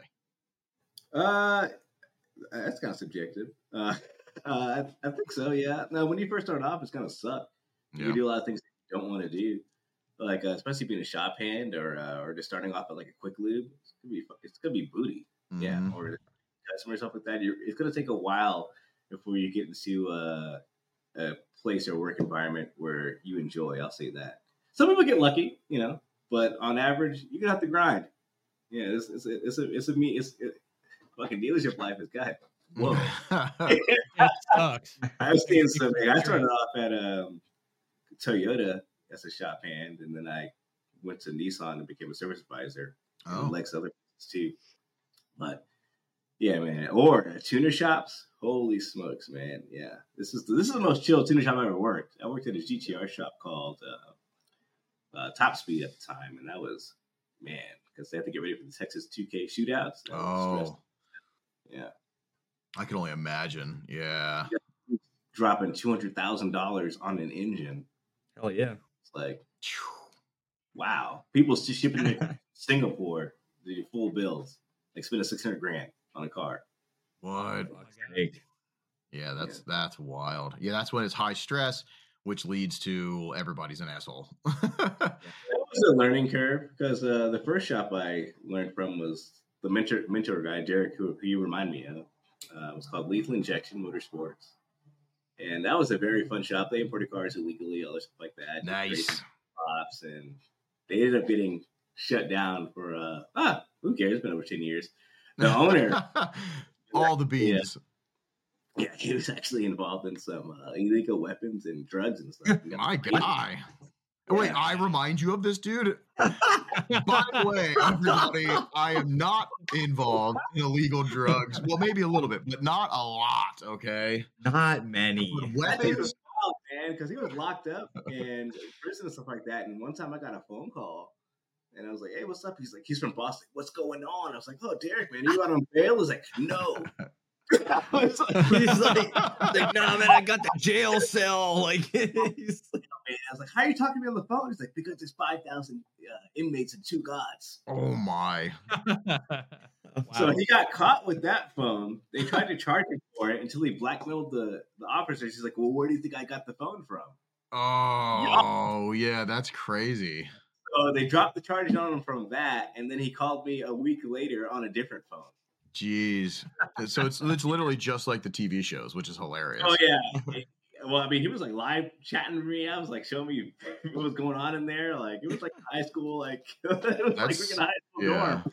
Crazy. Dude, it's funny. So related. Yeah. I remember I visited my bass player got locked up for, I think, beating the shit out of his stepdad. I don't remember. Anyway, I went to visit him in prison, and I wanted to trade places. He had all the magazines, TV in his cell, and like he's just like, yeah, I just work out all day, watch magazines, watch TV. I'm like, what the fuck? Like, I need to get certificates and a freaking degree. That's insane. He's like, right now, he got out. He, you know, he cleaned himself up a lot. Good. Yeah. He's still wild, but right. They still care.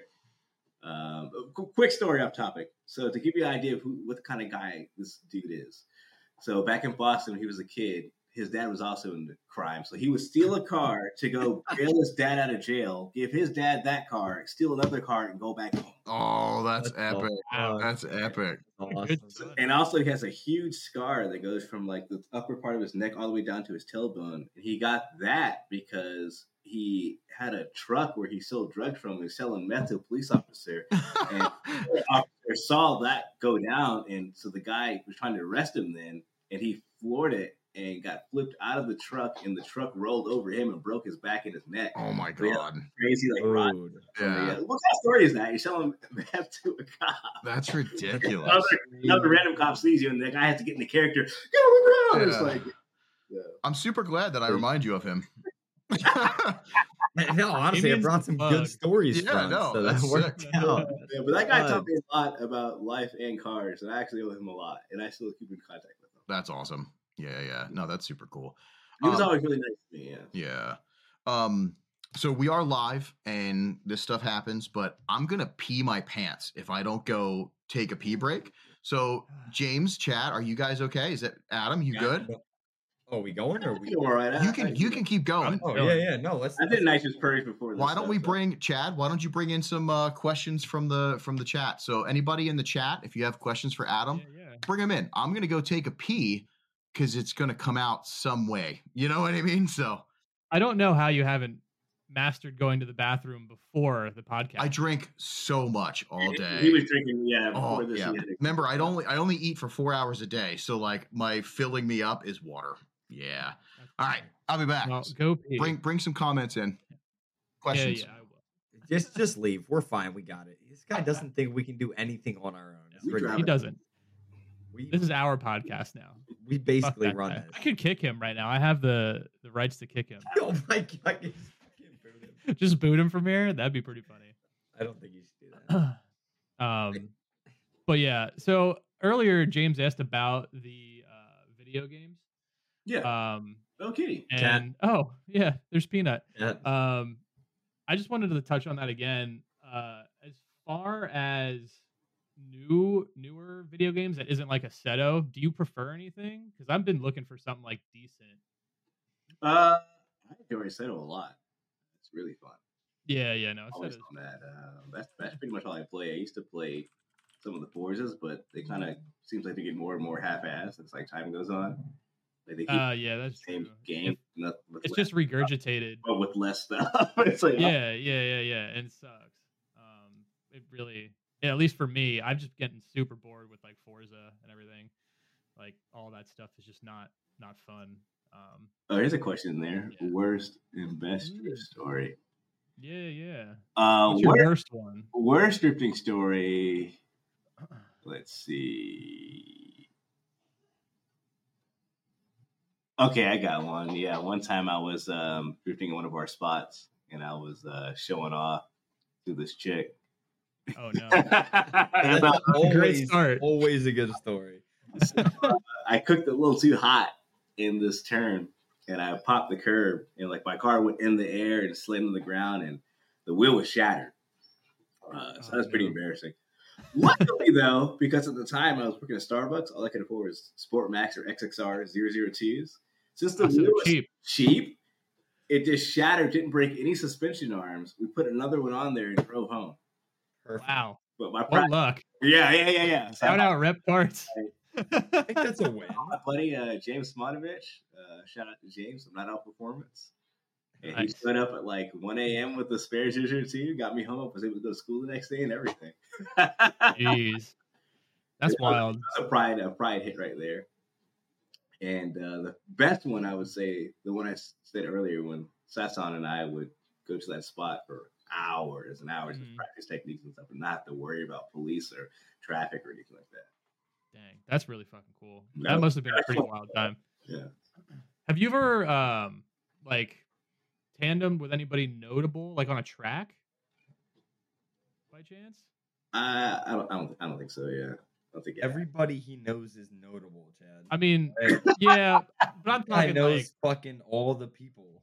He does know all the people. Like, he knows the cool people. We're nobodies. No.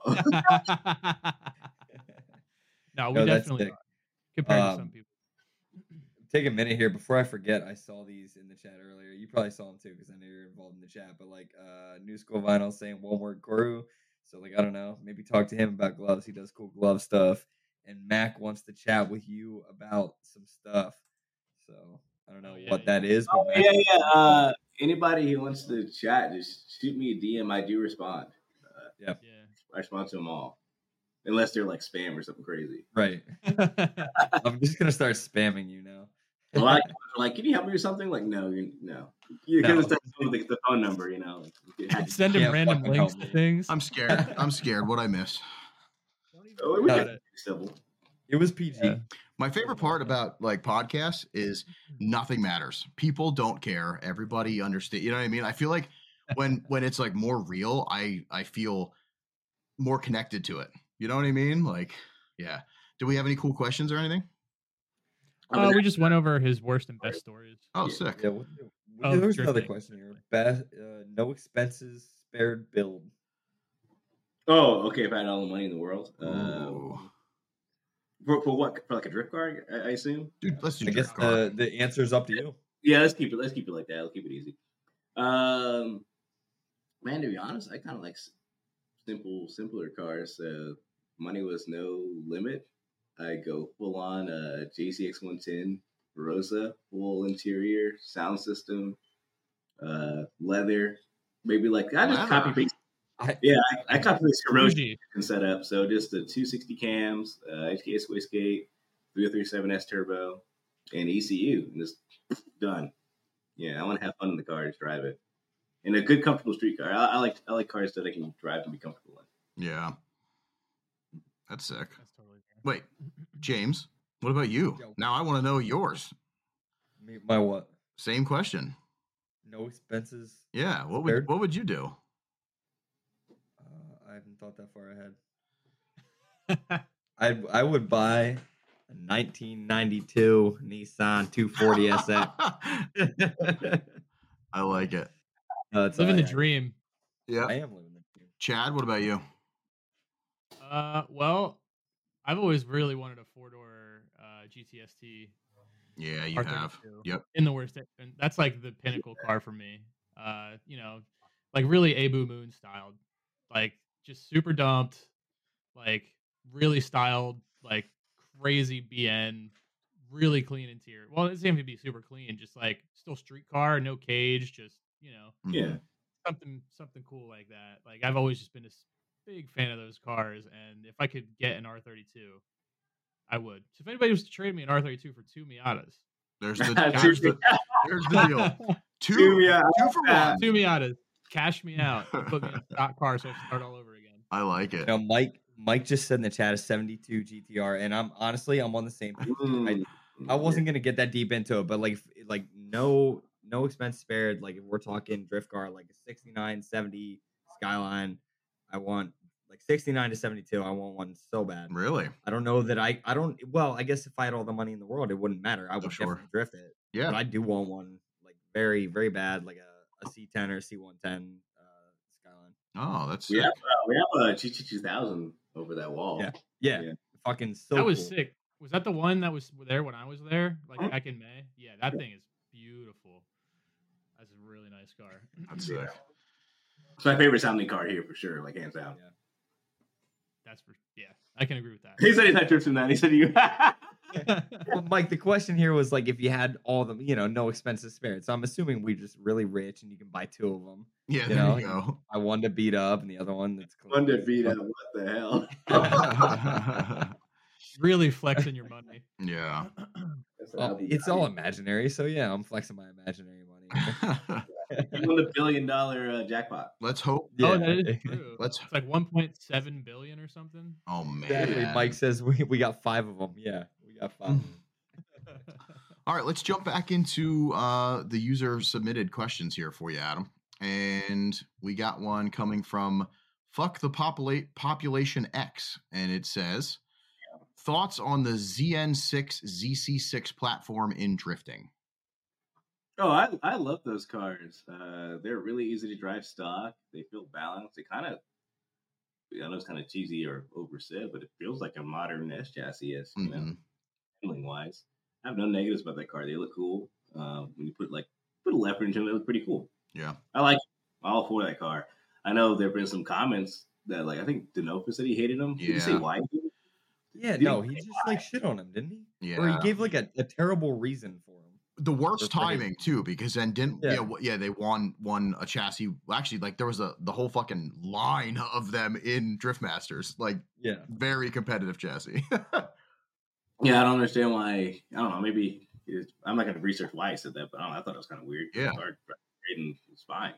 Yeah, they're new, so they're still parts for them. Like, yeah, what? Just gonna hate something. That's funny. Let's jump into. What led Adam to start archiving JDM media, and thank you for doing this. See, that's a really cool question because, and just also a little bit of a comment because it is we thank you, and that's really cool to keep the history, and to have when everything goes down and the robots take over.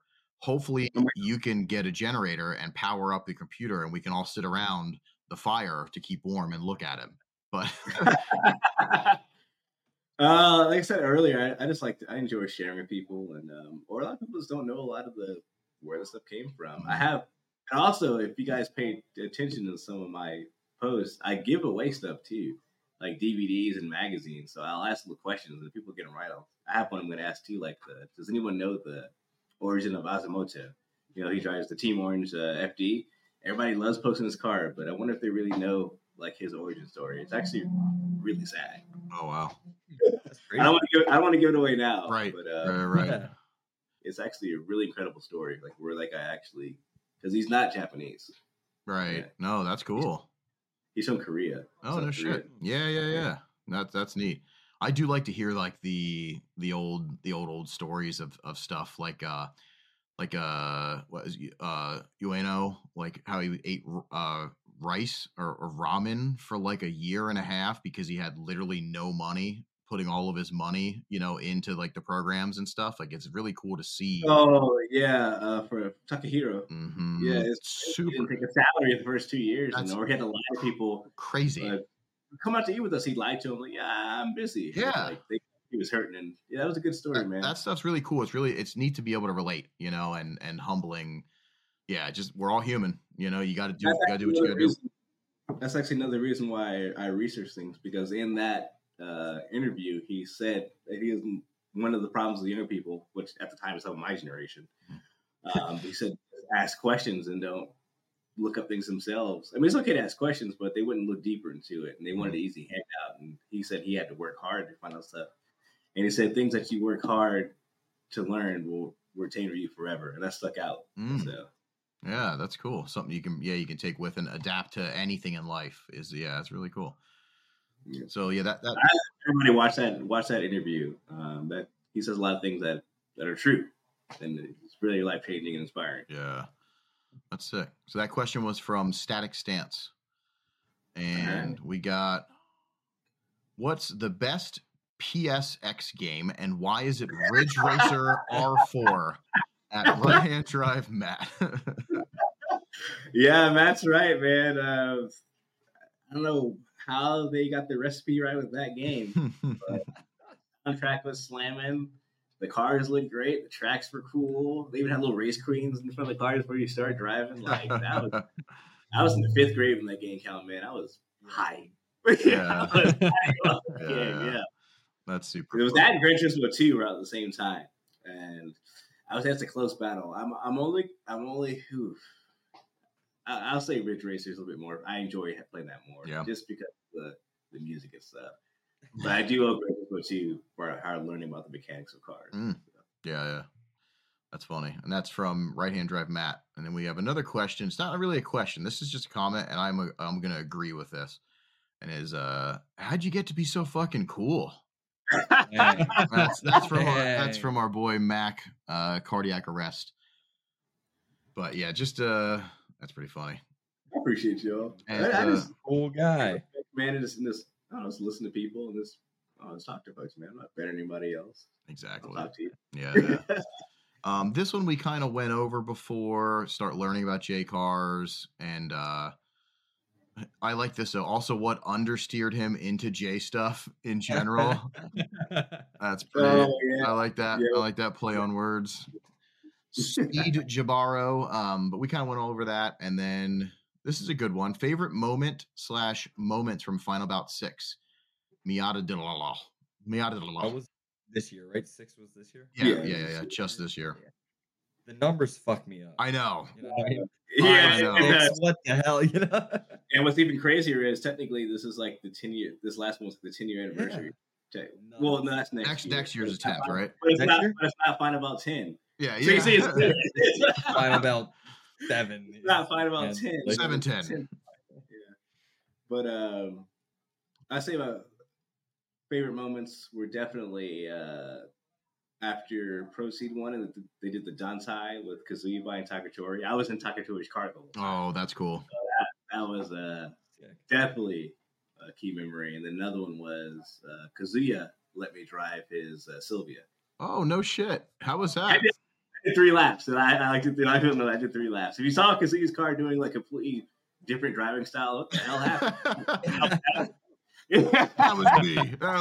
That's awesome. Yeah. How was it? How did it feel? Oh man, he kept saying the engine was stock, but that was a lie. Really? it's like no way. It was like you floored the car, you got fucking tunnel vision. Like it was like Jesus. Like it was moving. But it might have been the turbo setup. But man, I was really honored that he let me drive his car. It was I was at loss for words. That's super cool. Yeah, that's something that'll stick with you. Because I remember reading about that car when it had 20-inch wheels on it. It was back in Drift and Goku magazine. He drifted with wheels, by the way. That wasn't just for the shoot.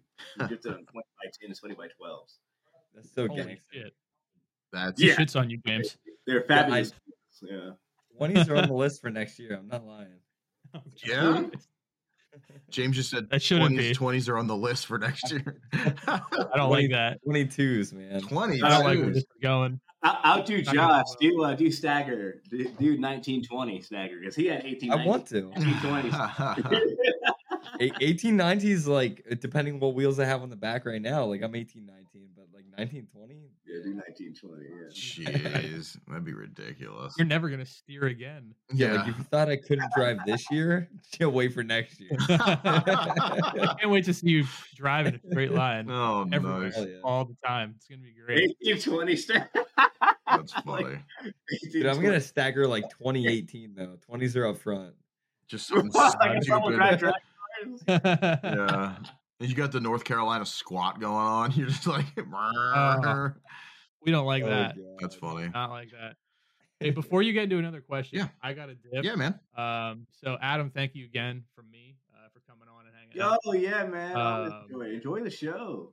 Yeah, man. I'm gonna party my ass off tonight and hate going to work in, I don't know, 4 hours after I get home. It's gonna be great.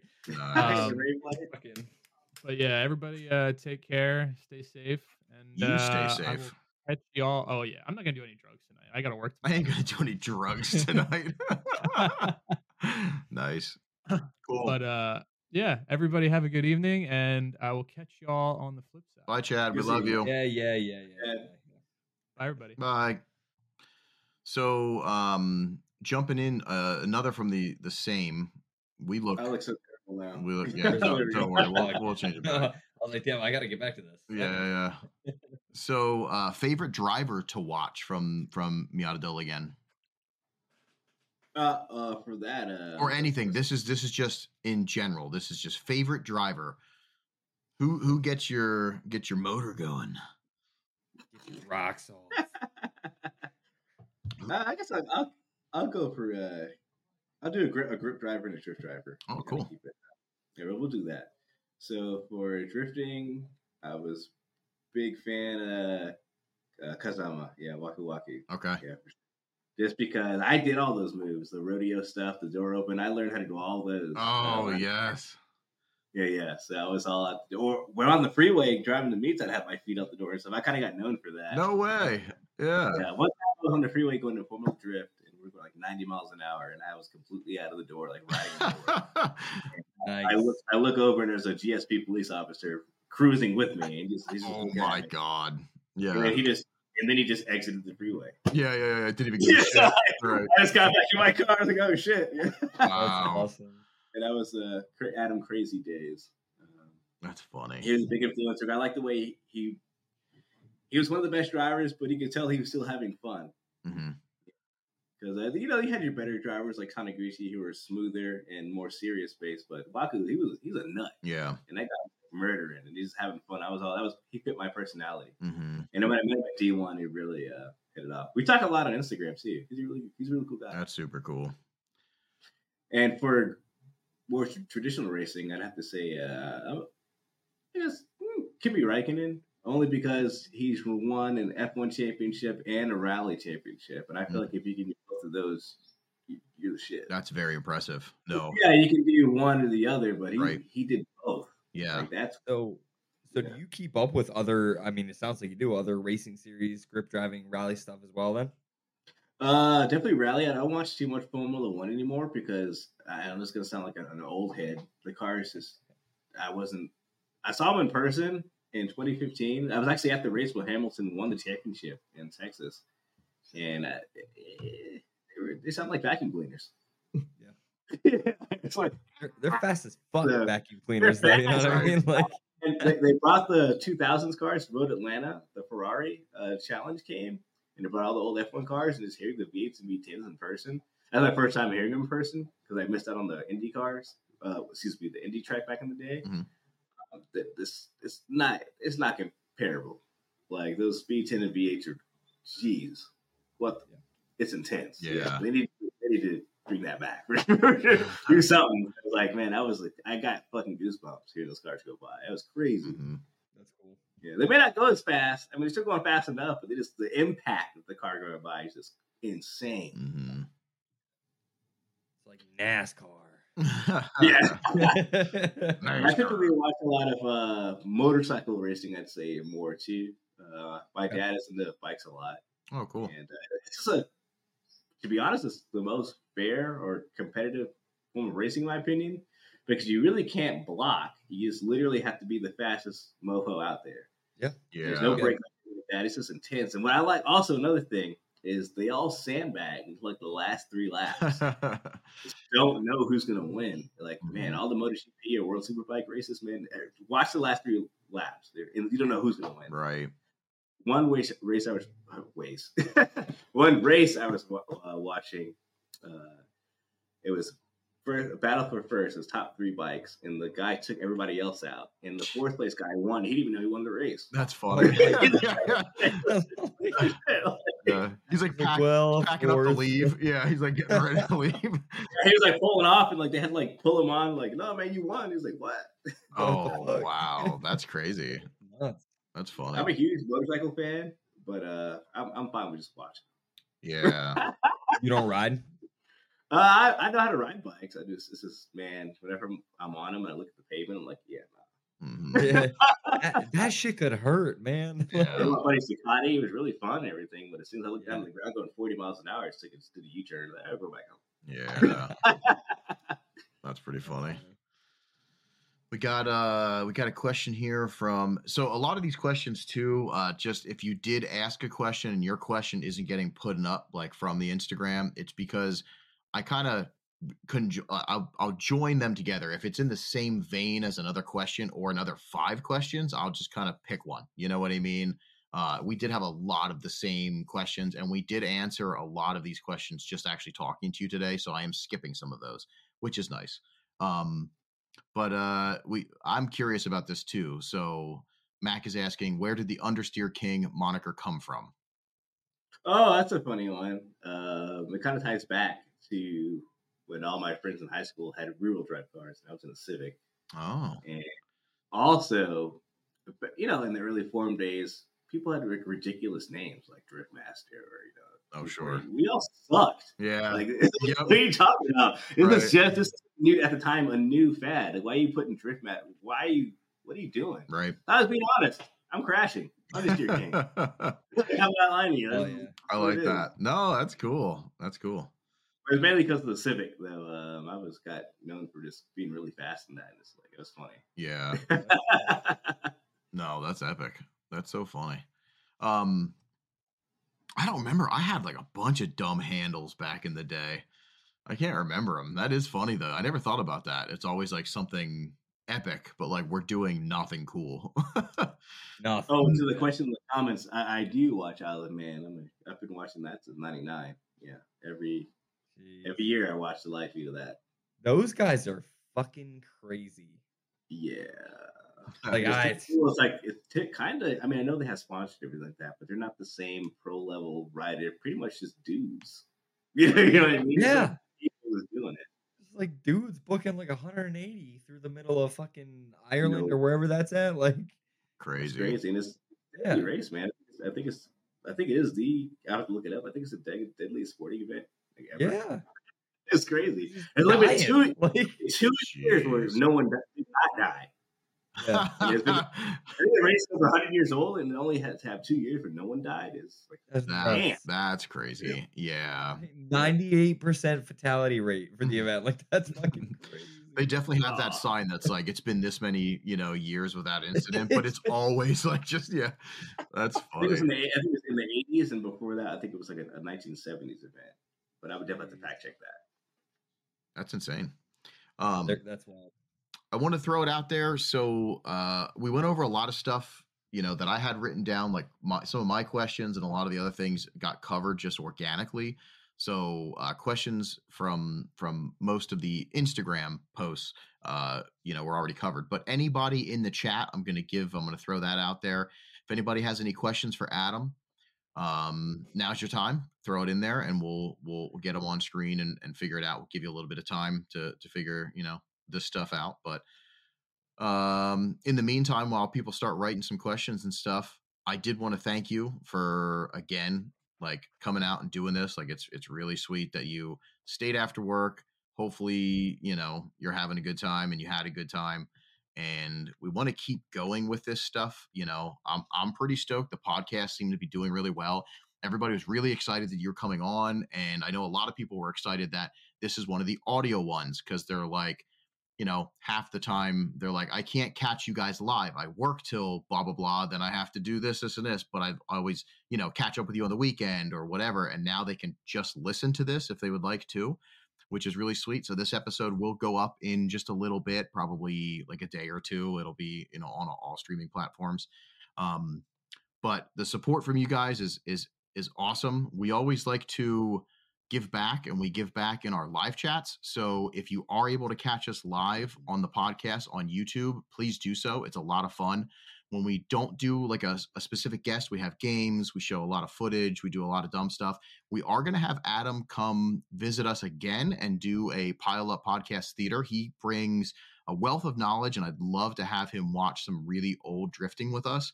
And we'll go that route, which I'm pretty stoked on. But besides how to do it. Yeah, I'm sorry about like dumping any more information. I'm kind of like, I kind of have to be asked the question to kind of give an answer that makes any sense. I don't really just diverge. Like, oh no, you're making sense. I'm asked. I apologize if I'm going deep enough. You are. We can rabbit hole it. You're doing great. You're doing great, my guy. This has been a very good podcast. Yeah, for sure. But I did want to say for one of our next podcasts, we are going to be doing a very visual podcast. So I believe we're going to try to set this up for next Thursday. We're going to be doing a podcast that is based around media. So all of our media family is going to be starting to get showcased in like a little mini series. So I'm really, really excited about that. We are going to be doing some giveaways, and one of our sponsors that just started working with Karoshi is the One Word Glove Co. Oh, we got stickers. We just got these sweet. What? Look at that cat hair too. I like it. Ooh. I see that. Yeah. So we're going to be doing some. He sent us a bunch of cool giveaway stuff for the people. So shout out to them, you know, for hooking it up. And yeah, so stay tuned for the next Thursday.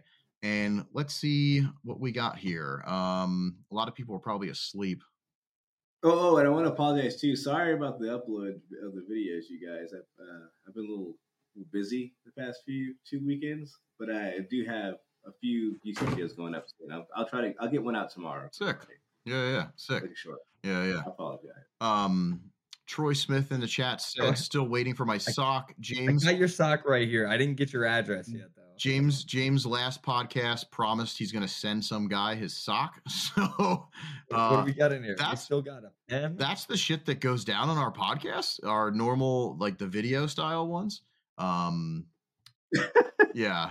So Troy, it's coming to you. I just need that address. I see a question there. What's my favorite color? Yep. Paint color? What is your favorite paint color and why? I guess it's kind of broad. I apologize, but I like anything Mazora. Yeah, okay. Anything Mazora, like the traditional purple, the blue, the orange, the green. I actually have the Signalato S14 trunk in my garage. No way, that's really cool. Well, there was this like drift shop here in Georgia that had like the worst name ever. It was like Drift Emporium. I remember that. I hated that name. I remember that. It's so cheesy. But they had some pretty crazy cars. Yeah. So the guy like bought all of the old Signal demo cars. So we had the R34 here in Georgia for like 10 years. That's awesome. Like at local events, just ripping out there with an ugly ass Drift Emporium sticker on it. Yeah. But anyway, so they bought over Signal Yamamoto's S14, and I was doing really well. Then they popped the motor and put a V8 in it. Anyway, the car got scrapped, and I was working at Topsy Motorsports. They have a dyno, and I guess the car got dynoed there. Yeah. And I was going in the back, and I saw this trunk on the ground. What the hell is this? And I had a Vertex logo, and I was like, I wiped a little bit of it off, and this is Mazora paint. Yeah. And I was like, this is the full of pictures on my phone at the time. This is the damn trunk from the car. Right. So I was like, hey, and then I stopped working there, and then 2 years ago, I messaged one of the guys, Rob, who's the engine builder there. I was like, hey, Rob, is that trunk still back here behind the shop? Yeah. He's like, let me go look. Yeah, it is. Oh, so no I went back there. It was covered in mud and stuff like that. Took it home, picked it up on 180, took it home, pressure washed it. That's got it shiny sick. Again. I'm going to mount it on my wall. I still haven't mounted it on my wall yet. I didn't mount that thing. That's super cool. It still looks great. It has the Vertex badges on it and everything. Yeah. That was going back JDM Insider stuff. Is that? I remember drifting. This was like 2009, 2010, so it was after that stuff. But I believe, weren't they? They were in that, if I remember. They had something going. I don't remember because the first dating insider they were in Osaka and they hung out with C West DRT, and I do know some of the Signal cars were just there in the background. Yeah. Seaport and everything. Yeah, and then there was Were you around with? You know what? I forgot about this. Were you around with? There was another kind of like a videographer going around all as many areas as they can, with the drifting history and stuff. It was super old though. I can't remember the video. It's was it in here or Japan? In the US. Yeah. They went to Atlanta. They did Slide America. That's it. Okay. Slide America. Yeah. I have the guy that filmed that car in the back. No way. That's actually one of the first Formula Drift cars. Yeah. Okay. It has all the text inspection stickers from 04 and 05 in there. Wow. That's Andy, legend in American drifting, one of the pioneers, especially in the South and in America. Wait, Andy Knapp? Did you say? Sapp. Oh yeah, with the black BMW, the E40. It's in the back. I didn't know he was in charge of that DVD. No way. I didn't know that was his company. I knew him from like back in the day just through the internet, because we would talk, and like they came up and did like the Bloodmasters video and stuff where he's like hanging. Keep drifting fun. Yeah, I didn't know that was his like setup for that DVD. No shit. It was he and another guy, and I don't know the full details on it. Yeah, they had a fallout eventually, but yeah, that was a really interesting DVD because you got to see literally the founding start of drifting in America and what these people's opinion was. Nobody knew what was going on back then. It's really cool to see. Or it's cool to see people in the video then what they're doing now, because the founder of Grip Oil's in that. And that's like that. So cool. Yeah. Yeah, if anybody, if you're listening or if you're watching live right now, Slide America, you have that on your channel? Yeah, it's on there. Yeah, definitely go watch that, because that was, it's very, very entertaining. It's, I forget what year that is, but 2006. Yeah, it's super. I know. I love it. You know it. Yeah, yeah. It's super wild to watch. Like just to go back in that time capsule. You know. Mm-hmm. Oh, that's super cool. Holy shit! Yeah, I love the DVD. Yeah. You have any shout outs? You have anybody that you want to like, you know, from back in the day or even just currently? Oh yeah, I guess I can do a bowl call. Shout out Sean Morgan and Gary Morgan. They are two people that were really amazing drivers. They still do. Sean still drives, but Gary doesn't anymore. Mm-hmm. But, man, they're just naturals. I mean, they really would drift with whatever they had. Because, you know, we didn't have a lot of money back then. Mm-hmm. And Sean had a Chevy. Excuse me. It was a Ford Ranger. And Gary had a T-Bird. Yeah. So what they did was they modded them. So the Ranger, if you guys don't know, can take Mustang Cobra suspension. Oh. So they did Mustang Cobra coilovers on it, the SVT wheels and everything. And they would drift these cars at events, like on the bank. Like they had a stone stock T-Bird on the bank. Like automatic, ripping it. And then when they had really good cars, then they really took off. So, but Gary had to stop. But Sean has the LX S14 now, but he eventually had an RB20 hatch that he drifted for like 10 years on that same engine. Like, that's why people say RBs are bad. It's man, it's just people are tuning them wrong or just not taking care of them. Yeah. He literally for 12 years, like beat the shit out of it, and that thing still runs. Yeah. The motor. Yeah, right. He sold it. No, that's cool. That's really neat. Sean, everybody at Koruworks, obviously, especially Tyler, our founder, rest in peace. Yep.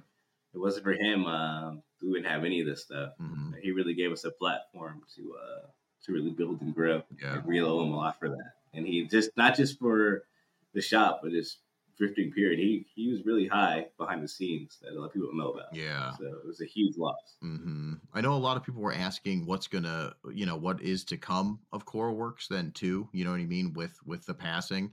And it seems like it's going to keep going, right? Yeah, we talked it over with those family members and his wife, and we're going to keep everything going to the vibe in his honor. That's amazing. So, yeah. His vision of what he wanted to be. We might do a couple changes as part of the meetings that we're going to have, but we'll be around. Oh yeah, no, we love to see it. I mean, I know at least, and honestly, it's everybody. We see it everywhere. You know, like the Koruworks stuff is beloved. Like we represent as much as we can. I appreciate that too. Yeah, we love all you guys down there. It was such a huge hit to the drifting community with his passing, and it's just really cool to see you guys keep going, especially in like the honor. That means so much. You know what I mean? That's super cool. Like you guys, that's rad. Yeah, because Cody, it basically means like happiness or positivity. So we definitely want to keep that going. Oh, it's in the name. That's super cool. Yeah. I was, that was one of my questions I did want to ask too. I never knew. That was like, the one question that would have been a really good question. Yeah. I forgot it. Yeah, well, come on, get it together. I'm sorry. I took a really good drive earlier, and like honestly, I didn't save a lot of the stuff on my phone, and then I went in, I couldn't find it. So, oh, and I'll wrap up the roll call. I'm so sorry. Oh yeah, no. Dude. Yeah, I already talked about Derek. You know. Thank you, Derek, for giving me high school kid, a chance and letting him be really nice. That guy, man, he used to lend me his car. He had a RB25 Sil 80, like a legit Sil 80 that he illegally imported. Just let me drive it all the time. Take it home, man. Like That's so cool. Really boosted my confidence in a lot of things, and I owe him a lot for that. Yeah. And definitely Simba and Ilya and 3L. Thank you for allowing me to be a part of Final Bout. It's a huge honor, and I, definitely want to keep helping out and building it and see where it takes us. Mm-hmm. No, that's awesome. Man, you got so much going on. Like, you really do. Like, you got a lot going on. Like, it's you don't want to see my world with the breakdance and the DJ stuff. That's crazy. Like, I went to the Red Bull preliminary rounds here, and I saw a lot of people I used to battle with back in the day, and they were trying to get me to get back. I've been considering. Oh shit! Getting back into it. That relit a spark hardcore. Yeah. The Red Bull preliminary. They're like, man, I might have to. I do this again. Hell yeah. No, that's super rad. Because when I first started dancing, you're younger. You don't really know. You're trying to copy everybody else to do what looks cool. Mm-hmm. And now that I'm older, I understand that you just literally do your own style. Yep. And I understand that more. That's sick. Same thing with cars or anything in life. Don't do other things to make other people's happy or fit in. Please do stuff that you actually believe in. It is a feeling a lot better when you're complete. Yeah. You feel like you really did something for you. Yeah, we push. I'm not a philosopher. We push that a lot. Like, we have our roasts and stuff, which is really funny. Where we're like basically talking shit. Yeah, people keep asking about that. Yeah, in the comments. Yeah. No, because they love it. They want you to roast something. Yeah, we tear apart cars all the time, but we always let people know that like it doesn't really matter what we're saying. Because if they're happy doing it, that's the most important part. But do it for yourself, no matter what. Mm-hmm. Sick, man. And man, I let some huge ones out. Busted out. My wife, she actually is the one who made my logo. Oh, sick. Okay. She a designer, graphic designer? She is. Yeah. That's awesome. So I owe her a lot for that and just being supportive. Mm-hmm. Another thing, I'm sure I know, Damien, but find somebody who supports you and also support them. Mm-hmm. Don't just make it a one-sided thing. People, make sure you find somebody who really can be yourself with. Yeah. And support each other's hobbies. Right. Definitely. That makes it a huge difference. Yeah. No, that's very good advice. And the biggest person I also want to thank you is my mom. Definitely would not, none of this would be, not just me being born. Right. I was talking about that. But like, she really, it was amazing how she was able to find all those books and things like that and just know how to fuel my interest. Yeah. And, well, I wouldn't be here. I'd be doing something. Who knows what I'd be doing, man. Right. No, yeah. You could be a famous dancer. You could have been so much better off. Yeah, right? Yeah, that is true. I mean... Oh, man. No, that's awesome. I always wonder, like, if I took, like, DJing more seriously, like, where I would have been. But that's right. Cars were a problem. Also, rewind a little bit.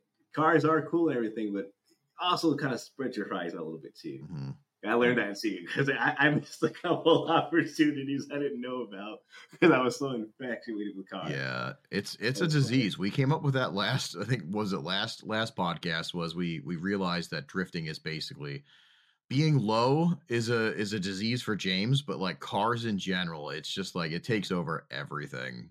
It's so bad. Oh yeah.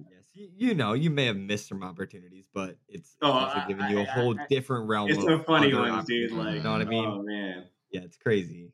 Yeah, it's long story short. Basically, like the most popular chick in school was like crazy about my ass, and I had zero clue because I was trying to get my S13 number. Like, I remember just like, dude, what the fuck is your problem? I was like, what are you talking about? I had no clue. Yeah. Like, what are you doing sleeping? I'm like, to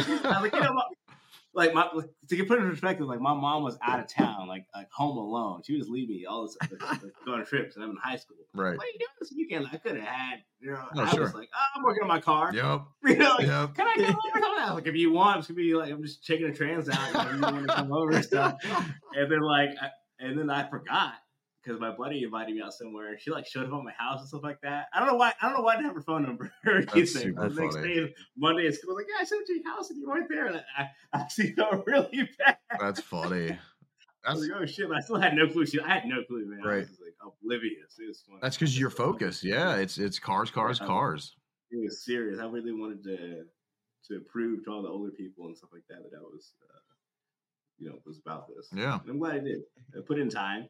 No, you did. And it worked. Yeah, you did. No, you're definitely, I was really stoked. I mean, we talked a while ago. I said, you know, would you ever do the pod? And you were like, hell yeah. And then, it's just, it's pretty sick because I've seen just the inspiration that you've like caused already, you know, like with what you're doing and what you're posting and what you're bringing up, and just like you in general are a very inspiring person. Like your vibes and you're just super positive. It's really, really cool. So you definitely, high school you putting in the work made you like, I mean, you hit the nail right there. You know what I mean? On the head. Like you are a very, very important part of this drift culture and the community that we have going on. So I know I appreciate you, and I know a lot of you. That means a lot, man. Thank you. No, you did good. So it's, yeah, I love this stuff. And it's, like I say, changed my life, changed other people's lives. I met a lot of amazing people, amazing individuals because of this. And I love to influence younger people. Like whenever someone comes to the shop or asks me a question, I make sure I take the time and show them something, because that's what people did for me. And I remember how special that felt. And I want to make sure I help that glow in others. Yeah, no, that's really cool. I think that's one thing that, I mean, depending on the area is getting lost too. I think some kids are coming up and they only have the internet to look at. So the more information, the cooler stuff that's out there, it could be big, you know what I mean? Cause they might not have a scene. Mm-hmm. So if they have a way to connect to other people and other styles and adapt and figure out their own selves, you know, in this community, like you're literally contributing to that, you know, which is super sick.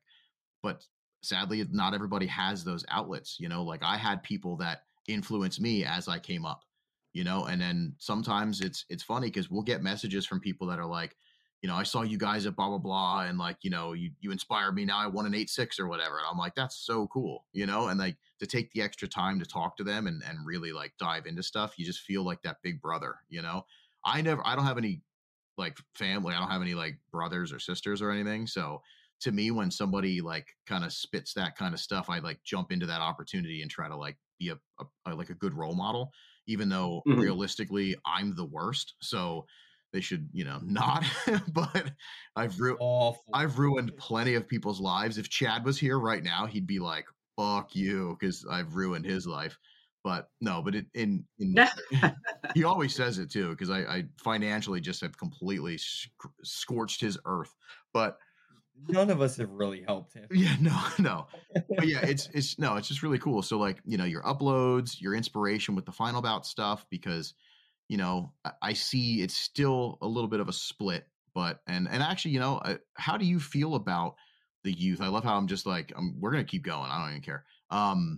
How do you feel about some of the stuff coming up, like the YouTube generation of drifters? You know, like I'm starting to see that massively. You know, it's really starting to, infiltrating like the local events. Like you'll have people there that are only there because of their favorite YouTuber, you know, and I'm talking like getting ready to start drifting, which is awesome that they inspired them to start driving, but they only know that YouTube persona drifter, you know. Yeah, or build style. Like another example, I was at a, you know, I was late and I was picking up some food on Friday night, and I saw all the local kids that I meet. It's like, I'll cruise through, you know. I'm a little old for this, but I'll cruise through. I was talking to one of the kids, and it was just funny. He's like, yeah, man, you know, I want to SVG, so yeah, I want 700 horsepower. I was like, why? I just asked him, why do you want 700? He's like, because blah, blah, blah, I don't know, Z. I was like, well, I asked him a question. I was like, well, have you ever driven a car with 700 horsepower, let alone an S chassis? He said, no. So I took him for a ride in my 300 horsepower 180 ASX and scared the shit out of him. Right. I was like, so he understood after that. He's like, man, I get what you're saying. Like, I was like, yeah, man, like, it's all about balance, especially if you're on the roads like that. Like, yeah, you can have 700 horsepower, but can you completely control that? Right. I told him I drove around the stock KA and the stock RB25 until I felt like I could do everything possible in that stock motor, then I upgraded the power. Right. Yeah. So this will take your time. And another thing too, I don't mean to rewind, with the youth, I'll never forget this. This was 2008 era, so I'm still, you know, coming up to you. There's a young kid on the forums, and he admitted, he's like, hey, I'm 17 years old. I don't know anything about cars. Can you know, can you guys teach me something about 240s? These people are lighting this dude on fire, man. Like, people, blah, blah, blah, blah. So I messaged, I responded, hey, man, like, you know, DM me your phone number and address. Mm. And I picked him up and I took him to the shop. Lethal Injection, showed him everything like that. Oh, shit. And then afterwards, he, like, showed me, he's like, man, like, I really appreciate what you did for me, stuff like that. And now he's the guy I referenced back, James Simonovich. He runs his shop now. No so you never way, know yeah. what you do for somebody, how you would change your effect, cause and effect on the world. Yeah. So instead of being mean to people and stuff like that, or, oh, he should know that. Just think, man, like, everybody's not you. Or, right. you know, you don't know everybody's path. He might really not know. Yeah. So you don't know every fucking thing. Like, look, with space and stuff, the James Webb Telescope, they're still finding shit out on the daily. They're always like, this is how the universe works. And, oh, rewrite that again. No, so exactly. you don't know anything. Yeah. So always humble yourself, man. You never know your impact on somebody else's life. So before you're mean to somebody, just think about it. Right. You know? Oh, that's... You out of here? That's real. Oh, he's trying to sneak out of here this morning. Who's it? Is it Seb again? yeah. Trying to sneak out of here. Oh, that's funny. We need to see his pretty face before he leaves. Oh, he's already gone. Oh, he's gone. Yeah. That's super funny. No, that's a really good. I think that's a really good way to put it. Like, you don't know what you're influencing. That could be the future of. You could ruin someone's life over some stupid shit you said. Right. Yeah. You know? No, for sure. Think about that. Yeah. It's an amazing takeaway from this. Yeah. Hell yeah. That's crazy that you went and picked him up and like took him to the shop. Bad, that's fucking Riley. That's... I felt bad because everybody's making fun of this dude and no one's giving him any kind of advice or guidance. Right. So I was like, fuck it. Like, let's go hang out, man. Yeah. And now this dude's running a shop with a dyno, tuning cars. That's wild, man. Crazy. Yeah. That's super cool. That's a very cool come up. Yeah, I was just curious because, I mean, I'm sure you guys see it too because you're, you know, especially being at the shop, you're going to have people coming in that their influence literally dictates what they're trying to build. You know what I mean? You can easily tell. Yeah. Like I've been seeing at our local events with, you know, a guy that's never drifted before. And he's like, this is my first time drifting. And it's like an RTR fully built Mustang. No, seriously. That's a true story.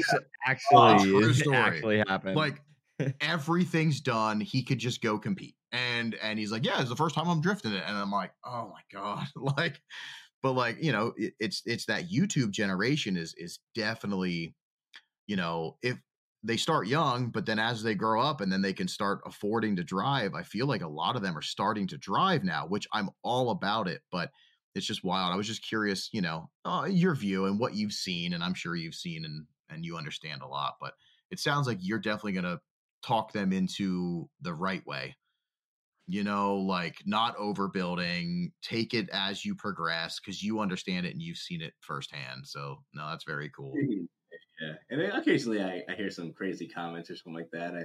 I try to counteract without respond so it doesn't cause an argument. Respond so it gets their brain going. Right. Yeah. I do that more. Try to nicely, like, oh, blah, blah, blah. Like, oh, I didn't think about that. Like, in my head, like, yeah, no. Yeah. As a kid. What do we got? We got a comment here. Euro trash. Oh, someone said I should roast people's cars. Oh man. I don't think I have any pre-set up. And plus, since I was gonna say, I feel like we didn't talk about it because we weren't planning on doing it. Yeah. For making an audio. No, thing. for the guest shows. There you go. Roast. Yeah, you can barely see it. I love it. It's just my car. Yeah, that's funny. Yeah, for the podcast that we're going to be putting out on the Spotify, you know, like the streaming services and stuff, we won't do a lot of visual things just because you're going to hear us talk about something that you can't see, and that's not fun, you know. This is our second episode that's getting uploaded, so I'm very excited that we were able to get you in this early because you are somebody that I've wanted to have a sit down with, and going into the future too, I said before, we're definitely going to have you come on for the pilot podcast theater because I think you. Oh, that'd be fun. I'd love to do that. Yeah, you and our friend Scott. So Scott is another one of our friends. It's just, you know, you guys have like the history down. You understand and you know all the stuff. He's kind of like a face swap nerd, and you know you got all like the back. You got all the history. So, but you're definitely going to be if you're down to come back. We would love to do one of the theaters. Please. Yeah. But like I said, if I have something I can see and then I can pull from my like internal brain files, like, oh yeah, that's blah, blah, blah, blah. Or that guy did this, and this. Like if I see something I can spit off. Right? Oh, it'll like a parrot or something. Crazy. That's gonna be really fun. Hell yeah. No, that'll be a good one. I'll go through, and if you have any really cool videos that you think would be great to watch and that the world should see, you know what I mean? I know I want to watch like a Plupsy, I can't pronounce it. Yeah. I want to watch Plupsy was in the 11. Yep. Yeah. I want to watch that. I want to watch the early streeter stuff. Oh man. Yep. Yeah. I want to watch some of that because there's just some, you know, it's funny because instructing and driving at some of our local events, it's really crazy that some of these and the younger and older generation and all in between have no clue about some of this rad footage, you know, the things that were documented that are like, that can inspire you too. That inspired me, you know, like, honestly, there's so many things that inspire me in drifting and it's overwhelming. Yeah. And no, it is. There's so much. So I want to do like with the theater ones, I want to kind of like, you know, pick some very iconic things and keep going through things that I would love to show to somebody that's like, what is drifting? Or show me definitions of drifting, or you know, like the historic stuff. So I think that'd be really, really. I already have a couple of videos that popping off in your brain. Yeah, the brain files are immediately. Yeah. Oh, that's sick.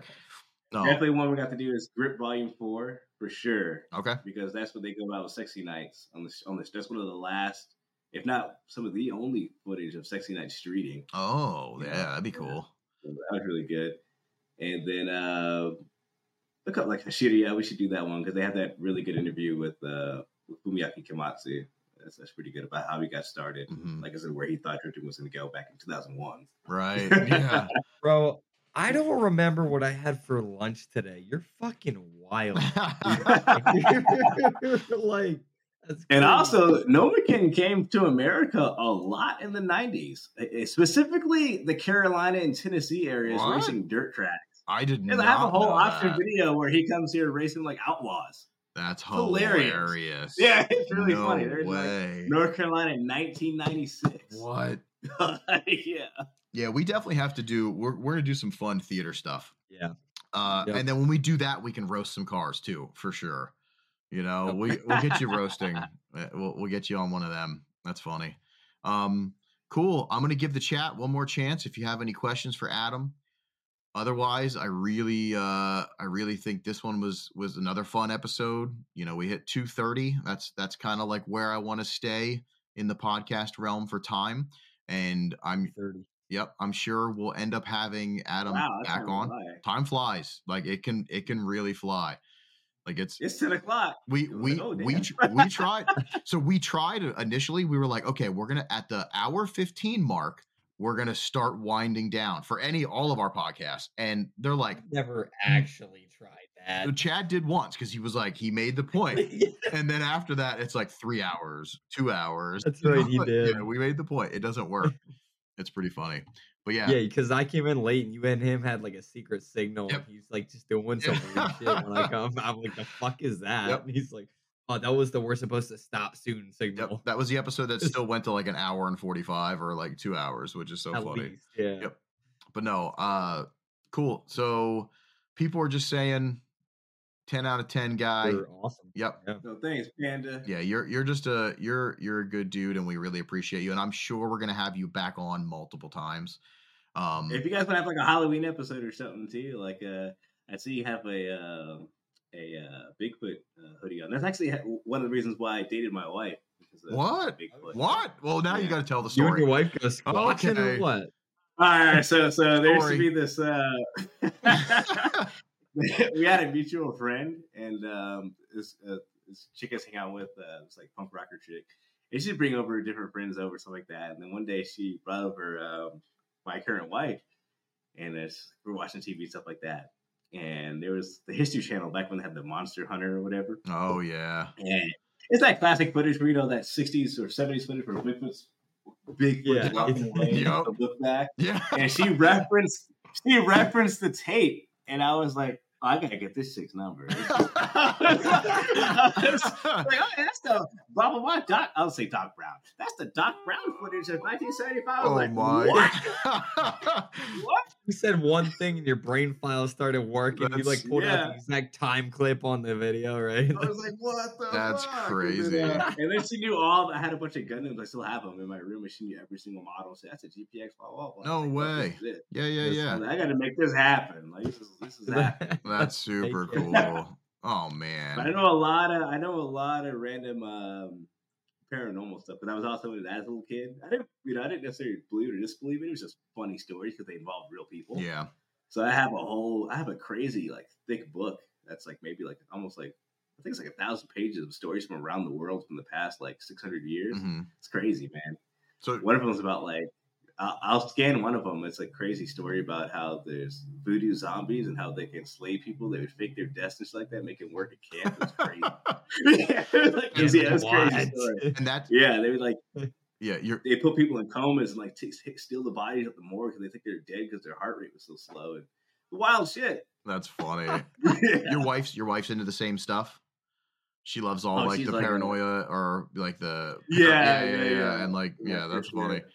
Yeah, the Gone Squatchin' thing that James, the hoodie he has on is, and it's in our Final Bout 6 kind of like recap video. I don't know why, but our Airbnb, we definitely thought we were going to find Bigfoot. So they were just making the calls, and then Rich's wife got the call. Yeah, like the actual Bigfoot call. No, oh my God, yeah. Like look at if you got a couple minutes, watch the Final Bout video that Damian put out. It's pretty dumb. It's dumb. Yeah, it's one of the most recent videos I put together. But yeah, it's just everybody's having a good time. But Rich's wife Cac bought the hoodie, and then when she get it, it was too small or too big or something. Yeah, it's too small for Rich. That's it. It fits me like almost. It's almost big enough for me, and Rich is like 1.5 feet taller than I am. Yeah, it was like a crop top on him. I'm like, well, that would have been really cool to see. Actually, yeah, would have. Right? No, that's super funny. Look at 90s basketball player with his crop top. Yeah, exactly. Oh, it's funny. Sick, man. Cool. Well, I'm gonna throw the towel. I want to thank you so much for coming through. I'm going to end the pod, but we stay in the green room. So don't disconnect. Don't leave. We will talk afterwards in private. That's to you, Adam. So just stay on. But yeah, well, I'm out. Everybody in the chat, thank you. There was we got a decent amount of people in there. Hopefully we got to your questions. If we did not get anything answered that you wanted to ask Adam, you can still message us. We can pass it on, or we can find out the information. Otherwise, or just DM me, I'll answer you. Yeah, he will. He's very, very friendly. Otherwise, I want to again thank you for all that you do in the drifting community and everything you're continuously doing and going forward in the future. I'm sure that you will keep doing because you're very invested, and we appreciate you. So. Yeah. Thank you so much. I enjoyed being on. It was really fun. No, yeah. And I'll see y'all again. We will definitely have you back on. So everybody else, we'll see you next Thursday. We are going to be having a pretty crazy media pod. So stay tuned for that. Details are going to be on the Instagram. And other than that, I don't know how to end this because I don't know where the thing is. We always suck at this, but yep. And I'll talk to you boys backstage. Thank you everybody for listening and watching. Bye.